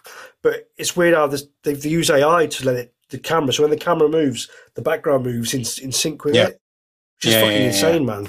Um, so yeah. I so I- basically, so because so I know they're- that Lucas owned that technology, so they've obviously let other people use that. right, now. right, okay. Um, well, yeah, but it's because Greig Fraser shot the Mandalorian, did so. So that's the thing. Like, uh, is he? Oh yes, sorry, yeah, three episodes. Yeah, yeah, yeah. So that possibly that's his Series one. technique Yeah. of doing things. Yeah, yeah. In fact, So episode thing- one. Yeah, Yeah. so you know that that it's it's interesting. Like they're not actually on top of that building. It's actually all it's all actually in front of the screen. But yeah, I think that's that's really that's a really Andy, cool did you part. you knew that about Mando, didn't you? No, I didn't. That was fascinating. Yeah. So all of it is just like. um, I had no only, idea. sorry, the the only bit that they did film outside was um, the episode with Boba Fett in series two. It's, uh, yeah, that's the only episode. They were filmed on top of a mountain, but the rest of it's all filmed in like a room with just big screens, basically. Yeah. Chef, you need to get into the Mandalorian. It is fucking quality. It's okay. Like, Michael Um, Chappie hates Star Wars. Here So we go. Dave, what what else didn't you like about the film? Um, I didn't particularly like the kind of just what what those flight suits called. What is what they called? Oh, A wingsuit. I didn't. I did particularly like the wing, wingsuit scene. It was quite funny when he first went out because it looked like he was scared of heights, but he was it was the light because he's so used to living in the darkness. So I got a bit of a kick out of that because there was a moment there where I thought they were going to say, "Oh, Batman's funny enough afraid of heights." And yeah, I always feel like in those scenes they don't need to have a close up. I, I took it as he was scared of heights. I thought it was the Yeah, light. he- I thought He looked terrified. I don't think he I don't think he was scared of heights, but he, he because he wouldn't have, he wouldn't have done all that shit with the grappling and all that stuff. But I think it Hmm. was one of those moments like, whoa, I'm higher than I thought I would. You know, Yeah. that, Yeah. that was that's Yeah. what I, So he was generally scared. Okay, cool. Yeah. Oh, no, nice. Yeah. So yeah, I just yeah, I didn't really like that. I don't know what it was. There's something about that. I just didn't think it looked very good. I'd have rather had maybe someone actually do it in a mad situation and you just film them like a Red Bull kind of thing. But again, this is I'm really like nitpicking. Are you here. talking And- about the way it was shot? Like you just saw his face? Yeah, I don't like itself? that. Yeah, no, when it's sort of sh- when when they sort of green screen, like when like in James Bond films, where it's just suddenly a close up of Roger Moore skiing, and it's just like, oh, Yeah, it yeah, just doesn't yeah. need it. Just doesn't need it. I don't. They I- did I'd film never liked- some. They just filmed some It's scenes on top of the Liver building there in Liverpool. If you saw those Oh, behind really? the scenes shots, oh yeah, that's right. Yeah, yeah. yeah. yeah. So, um, but obviously he was a stuntman, not. So I'd have rather just seen a stuntman do, do There's it. a lot of shots in this film where it, it is like the camera's fixed on people's faces. So that car chase, a lot of it takes place of where the camera is actually fixed on um Oswald. uh, on their on their faces. There's Yeah. actually not that many shots of actually outside of the car. So Yeah. the fact that you know what's going on in all of those moves, and it's in soaking rain, is like a testament to how good the craft is of like making these films because you're you're all you're seeing. I mean, not all you're seeing, but a lot of what you're seeing is just them react is them in that yeah. side that Oh, car. no, it's, it's it's great. It's it's again, it just shows the importance of it. What's that Spielberg film where there's a truck Jaws. chasing the car? Very true. Jurassic What Park. about Duel? Yeah, yeah. So that's that's very much his reaction, isn't it? He's shitting himself because there's Yeah. a truck behind him trying to fucking kill Yeah, him. I know that's that's Cool. that's awesome. I'm just like like my point was when you sort of it, when you suddenly get a, a shot of the James Bond actor on the green screen, and it's just like it's just so unnecessary. It's like we know it's not them doing it, so don't try and create this weird illusion because it's just laughable. So Mm. yeah, no, honestly, oh my gosh, like listen to Shafi talk about it, listen to you talk about it. And to some extent, Kyle, it really has just made me think, What? God, what, What? a film! To this some Some extent. extent, Kyle. Yeah, Why- yeah. What's wrong with Kyle? Well, I Yeah. don't know, because I don't know. It's, Back in the editing room, it's, just, mate. it's just how it is. It's just how it Yeah, is. Carl, you're the producer. You just shut up. Yeah. Just be Oh, quiet. fuck me. Here we Just go. yeah, no, it just That's reminded me of of the things I'd things you've forgotten. ever said. Well, I've forgotten how good like the opening narration was and stuff like that because you, you do forget stuff, stuff, don't you? It's just Yeah, hard no, to remember know everything in a you three mean. I hour know film. you mean. And I'm just it is I'm I'm really I'm blown away by it. I'm thinking about it now. You've got no excuse, just Dave. You went at 11 in the morning. You weren't drunk. I know it's hard to watch a film during the day though, because if you watch a film during the day, you're more likely to completely forget about it. But the good Yeah, thing is, at least you in the cinema, yeah, the good thing about the get what you cinema mean. is you you don't have those distractions. Even just it being Yeah, fair enough. like even when it's like bright outside, it seems weird, kind of weird watching a Yeah. film. Yeah, you're right. At home, it's very much, I'll just look at my phone, whereas the cinema, it's like, uh, not doing that. Well, no, no, I'm, I'm I'm good for that. I never look at my phone or anything, but it's just there's something about daytime. There are just more distractions. Whereas if it's night, you can sit in a pitch black room and nothing exists but you and the film. Whereas during the day, there's just more noise, more distraction and stuff. But but it, Okay. the good thing about cinema is it doesn't really matter. Okay, Oh, cool. man. Um, thanks for that, Dave. What about you, Carl? What were your like low points to the film? Yeah, I just, I didn't think the ending was big enough, really. I, I like a big ending, and I just thought that the, uh, just fighting some guys on that thing. I was thought you liked. bit- I thought you preferred a happy ending. Uh, yeah, I just I was a bit underwhelmed with the the kind of the, the action at the end, really. But other than that, like two thirds of the way through, I was like, "This is fucking unreal." But then, yeah, just so it just could have been a bit bigger. I think. Okay, that's what she said. What about What you, your? Andy? Um, Okay. mate, I guess this is not this is this isn't the film's fault. It's my fault for being too stupid. But there was a lot of plot, and even now when I when I'm trying to think back to what happened, I'm always a bit like not totally sure I followed everything that was going on. So, like for example, the mum, like how his parents died. I, I'm I don't quite I can't really remember what what happened there. I think it's So, a like, little it's a little bit deliberate. It is kind of left open at points, isn't Is it? it? Where no one really knows exactly what happens. This you know with these rich families and they all have their secrets and stuff. yeah, So yeah, I wouldn't I wouldn't worry too much about that. And then the Carmine Yeah. Falcone stuff can get a bit convoluted. It's like, wait, how did they actually set it up? Was it was he Yeah. always a fall guy or yeah? Yeah, so I that- think I think it's open. It might be open to interpretation. You never know. So yeah, okay, cool. Well, that's good. So there's that. The I don't I don't really know if Maybe it's really obvious and I just missed it. yeah, well, me too. And then people Mm. screaming that us as we're saying this Yeah, now. exactly. But yeah, so actually, that, let, us um, get into that. With, so Thomas Wayne went to Well- Maroni because fucking some guy alright was gonna leak some stuff about Martha Wayne having mental health issues. Yeah, So- then That's the thing. Even the Maroni and Falcone, it's their names are too similar. Yeah, aren't yeah, yeah. Yeah, okay. Maroni, I'm still a bit. You never see him. Maroni. You never see him. So yeah, you never see him. So Carmine Falcone Oh, is right. John Turturro, and then so because did he? Who's the bigger boss, or did that's what I find weird, or did they set each other I'm not up? sure. Or did, yeah, yeah. Maroni was the big voice. Yes, Maroni is uh, Eric Eric Roberts in uh, The Dark Yeah. Knight. So where is Maroni then? Is he in jail? He's in, Then? he's in in jail, jail, then, yeah. isn't he? Yeah, yeah. But did Carmine Falcone set him up though, or did the police was the set him rapper, up? wasn't he? Or yeah, it's weird. It is hard. It is a complicated plot. That. Yeah, F- Falcone did, didn't he? Because he's the The I rat. thought, yeah, he's the rat. You Yeah. said put the rat under Yeah. the light. yeah. Yeah, yeah. Yeah. So yeah, so I guess that's my kind of like Christ. There's quite a lot of plot going on. The only character, like Falcone, ah, I'm not. I'm. I don't. I didn't get on with the actor. I wanted him to be a bit more gangster. That's the only thing. I, I'm not sure that. Wait a minute, what? Your mate from Men in Black? You didn't like? Yeah, He is one of the the most versatile. He's one of the most versatile actors you'll Who's the in Men ever in Black? find. Who's the But I, in in the don't- first- I kind of agree with you today. I don't think He's he's, in the as first good. one, there's isn't a he? problem with him in this movie. No, he's hold on, not. hold on, hold on, hold on. He's not. He's not in Men in Black. He's in none I'm of sure the Men he in Black. is. I'm films. sure He's he not is. in Men in He's Black. not. You're talking No. about the shopkeeper. Is that who you're talking about? The guy who, who's in Uh, the Mon- Monk TV show? hold on, hold on. Oh shit, yeah, I might be actually. Hold on. if you look at Monk, Monk, the yeah, TV I know show. who you mean. Yeah, because he was in uh, Mrs. Maisel. Uh, just delete all this. Ignore that. Sorry, I thought he was in Men in Black. He's not. Fuck me. He's in Transformers though. I know he's in that. It's in the night Have as you, well. have you started drinking, Carl? What's what's happening? here? Yes, yeah. He's been drinking the whole time. He's right. like, So he's, he's a Coen Brothers favorite, and when you Yeah. that's where you see just how versatile he is. He's he's one of those people that they look different in films and they sound different and they're just different. yeah, Uh, Big I just- Lebowski. He's in that, isn't he? the plot was was a bit much for me. It was. It was hard. It was hard to follow. Yeah. Yeah. But do Uh, you? yeah, you're but- saying it's hard to follow, but do you know what it was? Or because did the police sort of? They say it was like a drug, biggest drug boss ever. And did the police then just become the drug dealers Yeah, yeah. themselves Basically, yeah, they did. Yeah. Yeah. Yeah, yeah, yeah. yeah. with Falcone? Yeah. After, so, so was that always the plan, or did it just go? Do you know what? Actually, seeing that we've got all these drugs now, rather that. than just I don't think I got should we into that. just should we just sell them? And the peng and the penguin, what he just saw it, he witnessed it because the penguin Yeah, it was well, made up that the penguin was a rat. No, he just works for That's- Falcone.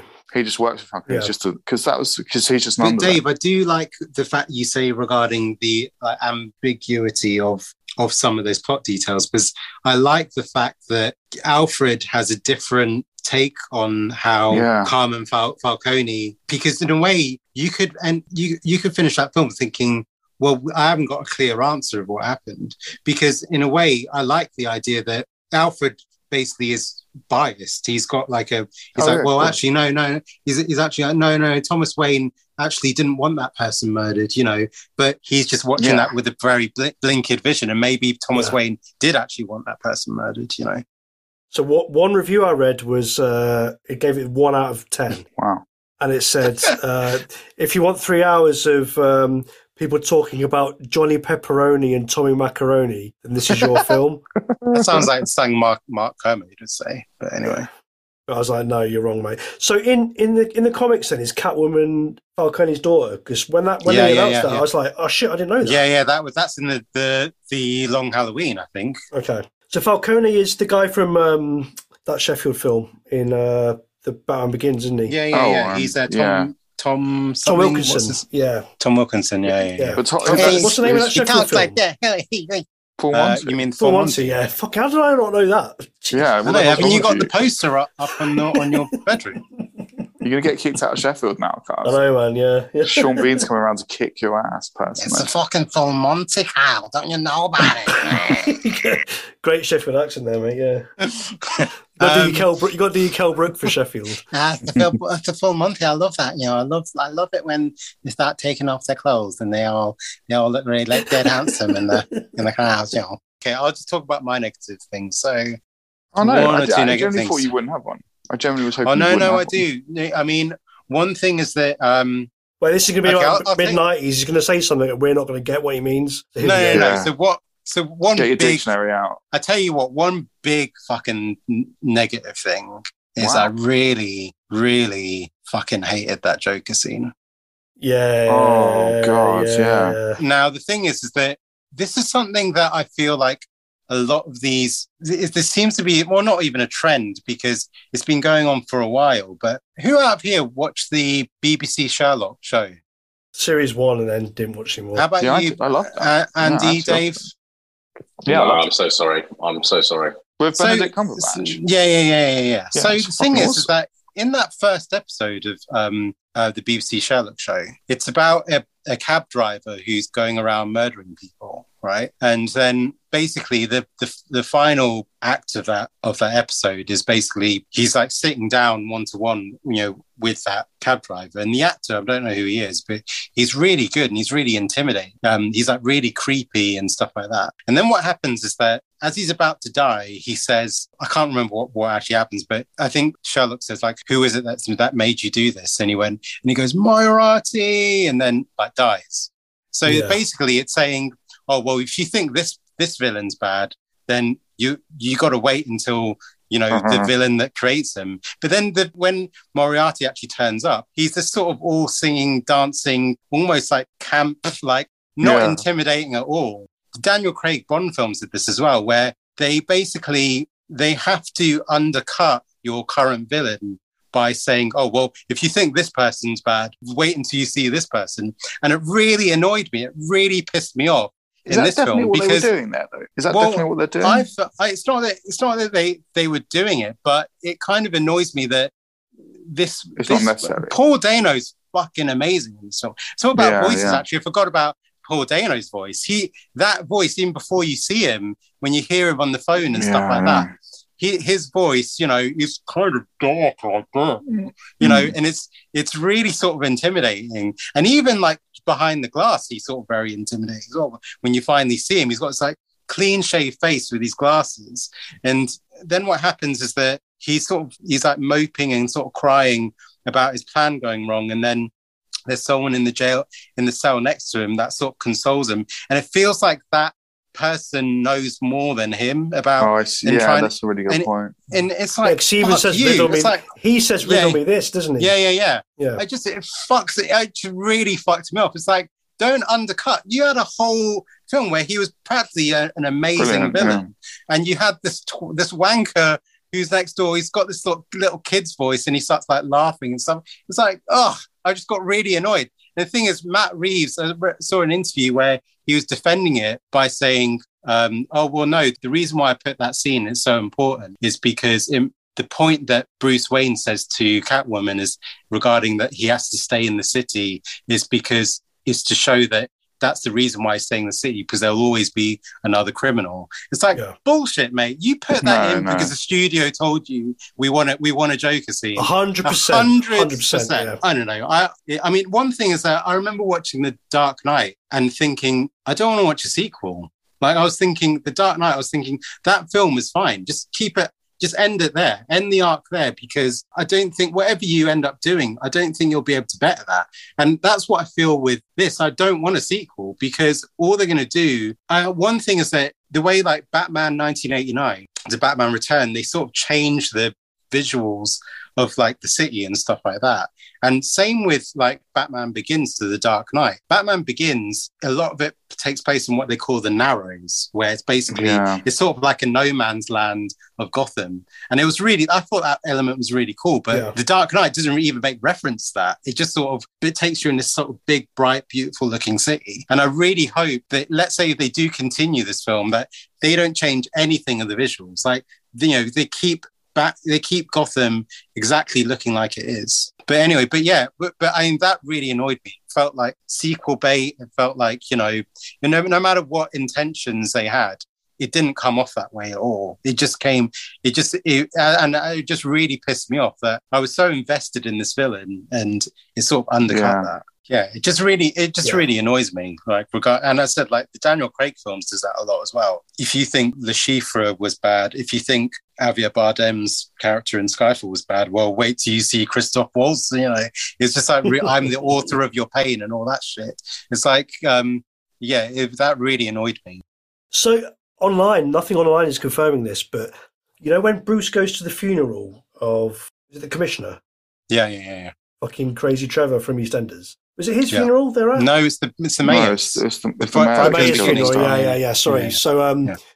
when he pulls the car up, he gives his key to someone. I swear that's Barry Keogh who he gave his key to. Oh, But really? nothing online is confirming this. Yeah. At the time, I was like, "Oh shit, it's Barry Keogh." That's rumored to be the Joker. Mhm. But maybe I just some guy that I looked like him. But Right. nothing online is But you did confirming know, but you did notice that the um, I guess this is an obvious thing, but when he goes into the building and there's that guy that starts talking to him about how like the police are corrupt or something. That guy ends up being one of the people that that person that he beats up at the end, isn't it? Right. Yeah, yeah. Which guy was that? Sorry. So when he walks into the, the funeral, there's a guy, there's a random dude that he starts talking to, and I think that guy kind of like is like very cynical about the police and the corruption and stuff like that. oh, so and he's that one of then- Riddler's followers then. Yeah, yeah, yeah, yeah, yeah. Oh, okay. yeah. No, I didn't Yeah. notice that. No. Because that's why they made the thing about him. Because he looks back at him thinking, is that really that might be the Riddler, you know? Uh, Oh, but it's okay, actually right. Rid- yeah. Um, but another thing that sort of I did feel like didn't work was that last beat at the end regarding like him, the whole sort of he- heroism versus fear. Like I feel like that's something that felt it would have been better if they had that as like an ongoing um like conflict for him you know that some someone should be reminding him that he should be a hero not someone not someone who ends up just beating up people but someone who that feels that felt a little bit tagged on because he didn't really he wasn't that wasn't on his mind throughout most of the film and also you when he when it's happening you don't really know what he's doing right? when he sort of swings on the cable and then he kind of cuts up because you don't know you don't know that kid's in the you know um stuck under all that stuff do you No, Like but I noticed. I did tried. notice that it was hitting the water, that electric thing. So that's why he did Yeah. I think it would have been good to have seen like the stakes basically, so that the fact Yeah. that they were kind of you know It drowning happened on, a bit too quickly. It happened too Yeah, yeah, quickly, yeah, that scene, yeah. didn't it? And yeah, 'Cause, yeah, when we left, Yeah. my friends were like, "Why did he do that? Why didn't he just jump?" Was like, "Well, he's cutting it because it was touching the wall." yeah, yeah, yeah. But yeah, I, I think I, I don't know. I, I felt like that should have been an ongoing sort of conflict because then that made then that resolution at the end, the fact he's saying, "Well, I, I'm not going to be here to sort of drive fear. I'm here to be a hero." Yeah. You know, is is a is a is a good thing, and a lot of people saying it's very um, it's very prescient right now because what we're seeing in you know the conflicts is that all these sort of leaders are grabbing their guns and and uh, you know being on the front line of the, of the army and it's like well really should you be doing that the whole sort of myth making i guess you know A couple of little bits um, in that scene at the end where uh, Batman injects himself with that adrenaline, which he thinks is adrenaline. It's actually like this bright yellow and green shit. So is that like the Bane fucking stuff? Because there, apparently there was a comic run where Batman does get addicted to that. It's called Venom. Um, Oh, wow. Yeah. But obviously, Bane's Bane's got it pumping through his veins like all the Yeah. time, hasn't he?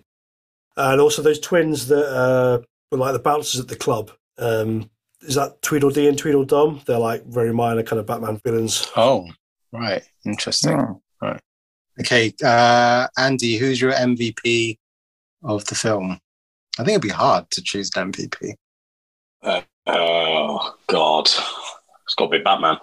Oh, Got to be. okay robert pattinson It's, okay. it's almost like he's in every scene as well. yeah yeah Like apart from that, you know, the sort of weird little ending. Like I can't really remember a period of time where he was absent from this the screen. which is what which is what like a lot of those noir films are it's like a, your main character your protagonist is trying to figure out like what is happening so you're just seeing Yeah. everything it's sort of like you know like memento actually memento you're you're it's like the unreliable narrator so you don't know what is you, you know you're figuring out what's happening at the same time as the as the protagonist Yeah. so So yeah, so obviously, so I'm going to give two if that's all right, because I just I just so fucking RP big shout out, but do have to give a nod to Colin Farrell here.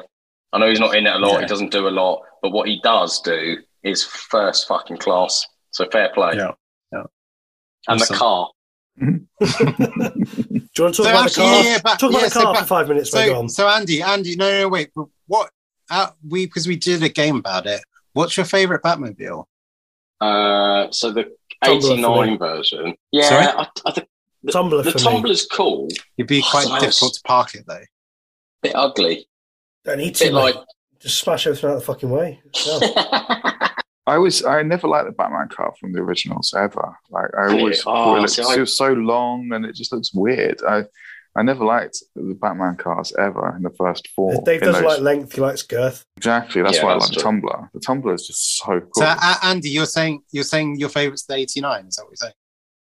Well, so yeah, the 89, just because I just remember playing with it as a kid, but the the actual 66 version, my dad had the Matchbox cars. Oh, you know, wow. like in the old days, little metal Yeah, yeah. I just always remember being in Scotland Yeah. playing with that. So I do have an aff- affinity for that. The um, I don't know if you've seen the Batman, the animated series, Yeah. but the Batmobile in that is insane. It's It's so, so good, it's just it? Yeah, yeah, yeah. sleek and long. It's almost like a limousine, and it just it just yeah, yeah, yeah. It just oozes wealth and power. It's fuck. It's such a beautiful machine. That Yeah, very Um, slick. Yeah, yeah. yeah, very slick. Oh The- yeah, yeah, Yeah, yeah. The, it's not, um, yeah. Do you know the I one? was I trying mean? to find the specs for those for the game, but I couldn't couldn't find it. Yeah, the one. Um, funny enough, the the Batmobile in Justice League is I, I do quite like that. That's quite gangster with a little gun turret on the top. Do you mean Batman but- vs Superman? 'Cause is it in, Ju- Yeah, it's in. Justice League? Is it in Justice No. He has that weird fucking crab shit that climbs up the wall. Oh. Oh god, no, yeah. So that that's all right, but it's not it's not a favourite of mine. But my my favourite now after seeing the Batman is is this one Oh wow! because I can imagine. Yeah, right now it's What what, what is it? What, do you know what car it is? It looks like a Ford, No. like a Mustang. It looks like a up, or- Mustang, doesn't it? It's like a seventies been, like- muscle car, isn't it? Yeah, yeah. it's fucking god. It's just I just love the back of it. Like I don't know if you noticed as well the motorbike scene as well when it was live. All of the vehicles that he was um, uh, riding on or driving, the just the back of them, uh, the the tips go up like like the bat is. Just So it's a so nine. good. So it's a nineteen thirty nine Cadillac Series seventy five convertible. Jesus, Final. I can see you driving around in that, Dave. Um, right. There's also the Batmobile Really? from the Lego You sure about which that? is because which is so s- good. I can't see Dave driving around in any car. But anyway, I didn't mention the Lego movie Yeah. because I've only seen half of it. Twice I've seen half of it. So Oh, the the Lego mo- first Lego time the Batman kids were just like, "I'm not bothered," and then the second time was the other day. I watched half of it and fell asleep. But I really love the scene where he parks a Batmobile and he's got like a just a big wall of all the other Batmobiles from all the other films just in this wall. It, honestly, the, the Batman Lego movies are first class. Like, just so funny. It's going into the going into the Batcave. What's the password? Iron Man sucks. It's just so yeah, yeah um, Mikhail was watching that the other day. Yeah, it's good. Yeah. Just the opening So, yeah. bit where it's like this, it comes up. It's like, oh black. oh the DC logo. Ooh, Warner Bros. I mean, Warner Brothers. this is the little quote from Michael Jackson. Man in the That's right. Yeah, it's a Oh, it's Chevy so. Camaro um, inspired machine that acknowledges the acclaimed Futura concept, but maybe with little Ford Mustang and Dodge Challenger thrown in.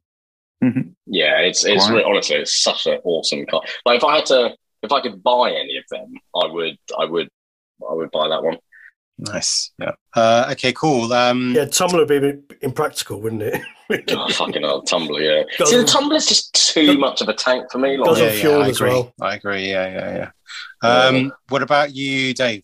MVP, Oh yeah, uh, Batman. Yeah, sorry. Batman. Okay, good. And how We should have probably done it as a who was the second favorite actor in this film. God, I really love second? Catwoman.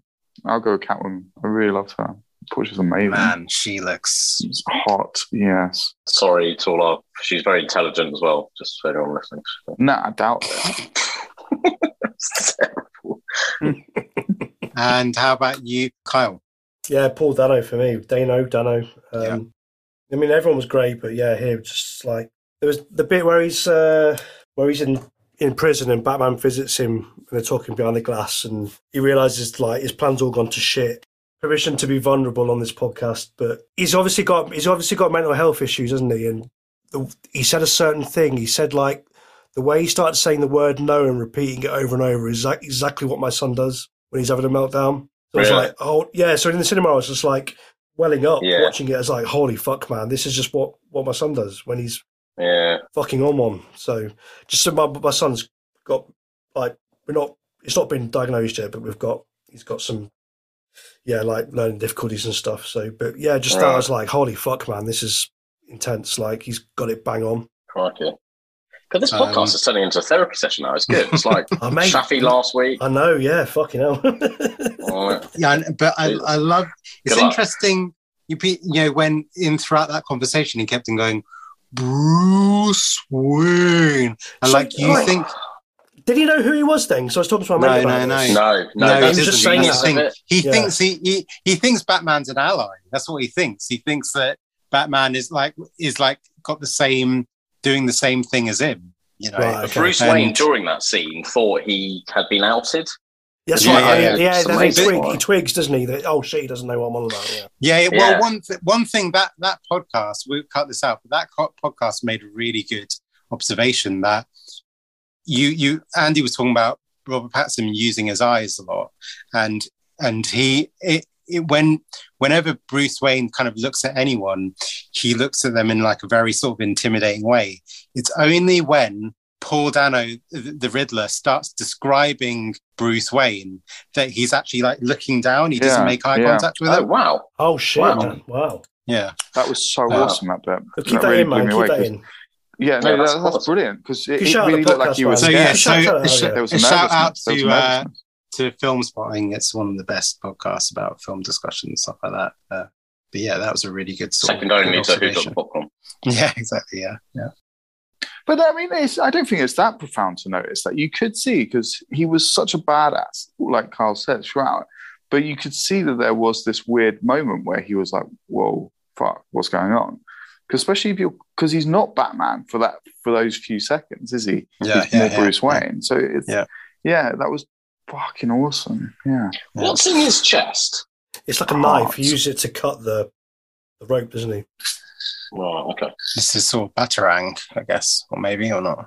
Right. Well, because he didn't have any batarangs at all, did he? That was the kind of Yeah. one thing. He, yeah. Yeah, like it- because like in the comics and like like it- it's it's it's like his go-to weapon, the Batarang, isn't it? But Yeah, Um, the yeah. Arkham games. You mean you end up uh, when you start off with like a limited amount of weapons, but by the end you've got like Mister Freeze's gun and all this shit. But yeah, so your ba- the batarang So is the main, bad, that the main weapon. Yeah. yeah, you're just flying around. Oh god, what a film, man! do you, I mean, anyone else? Does anyone else have anything to say about? Yeah, The I, film I or- got one thing, and not for Yeah. discussion now, but viewers, if you want to, um, if you want to write in, because one one thing we haven't done is t- spoken about the suit much. And Batman's Ooh, suit is obviously a massive part of the Batman franchise. So maybe you talk, you're going to shout out your favourite suits, what you thought about this. Did you miss the nipples? Do you like George Clooney? what did you think? All that sort of stuff. Be be interested to read, and some maybe some funny ones we'll read out. So the, the suit is actually quite Arkham Arkham games esque, especially uh, Arkham Arkham Origins. Yeah. Yeah, so apparently they went to um they, they've gone to like um what some of the special military operatives would wear in Vietnam, like the boots and all that sort of stuff. Okay. And, like mirrored some of it on that. What I didn't Wow. get was on his wrist. He's got all these like look like darts or sticks. Studs. Nuts, yeah. Yeah, he didn't really find out what they were. He didn't use them or anything. So Yeah, I think that was in. Ninja 2 when they put the bamboo what was it? What's the, the guy's name? Scott Adkins. I don't know. We've, we've, we've not recorded that episode yet, Andy. What are you on about? Oh, sorry, sorry. Can we not then? Do you know? Do you know what, Andy? You, you uh, that's a film that you'd really like. I think.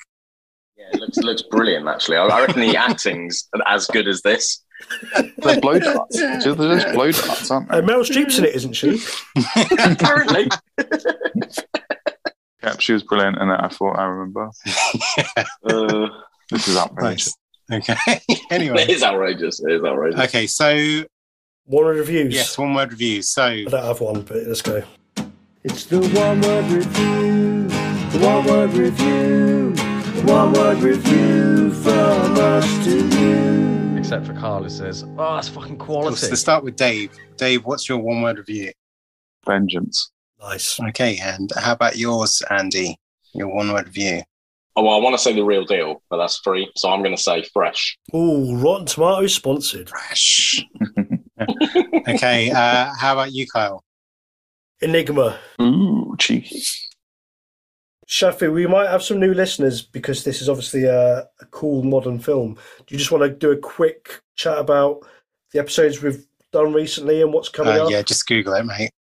Okay, there we go. no, I'm joking. I'm joking. Um, we our basically the premise of the show is that one of us picks a film. Um, it's sort of like a a film club, I guess. Is that one of us picks a film and then we all watch it and we discuss it and we just take it in turns for someone And the, to be ru- the the, rule is that we've not seen that film, but it's quite a loose rule, really, it's isn't it? very much a loose rule. Yeah. So yeah, we'd recommend if you if you've watched um, No Time to Die, we did an episode on that.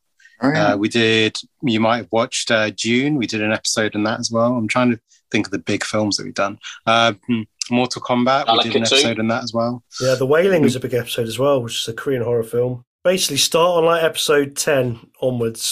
That's when it gets good. yeah. And if you really, really like it, go back. But otherwise, don't. Cool. All right.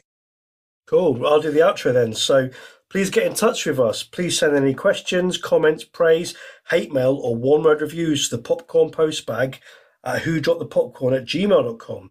Or like, follow, harass us on Twitter at who popcorn or on Instagram at who Drop the popcorn. You can also leave a review on your podcast app and please remember to like and subscribe. You've been listening to Who Drop the Popcorn. Really appreciate it. See you soon. Bye. Laters. I'm Batman. Shadows.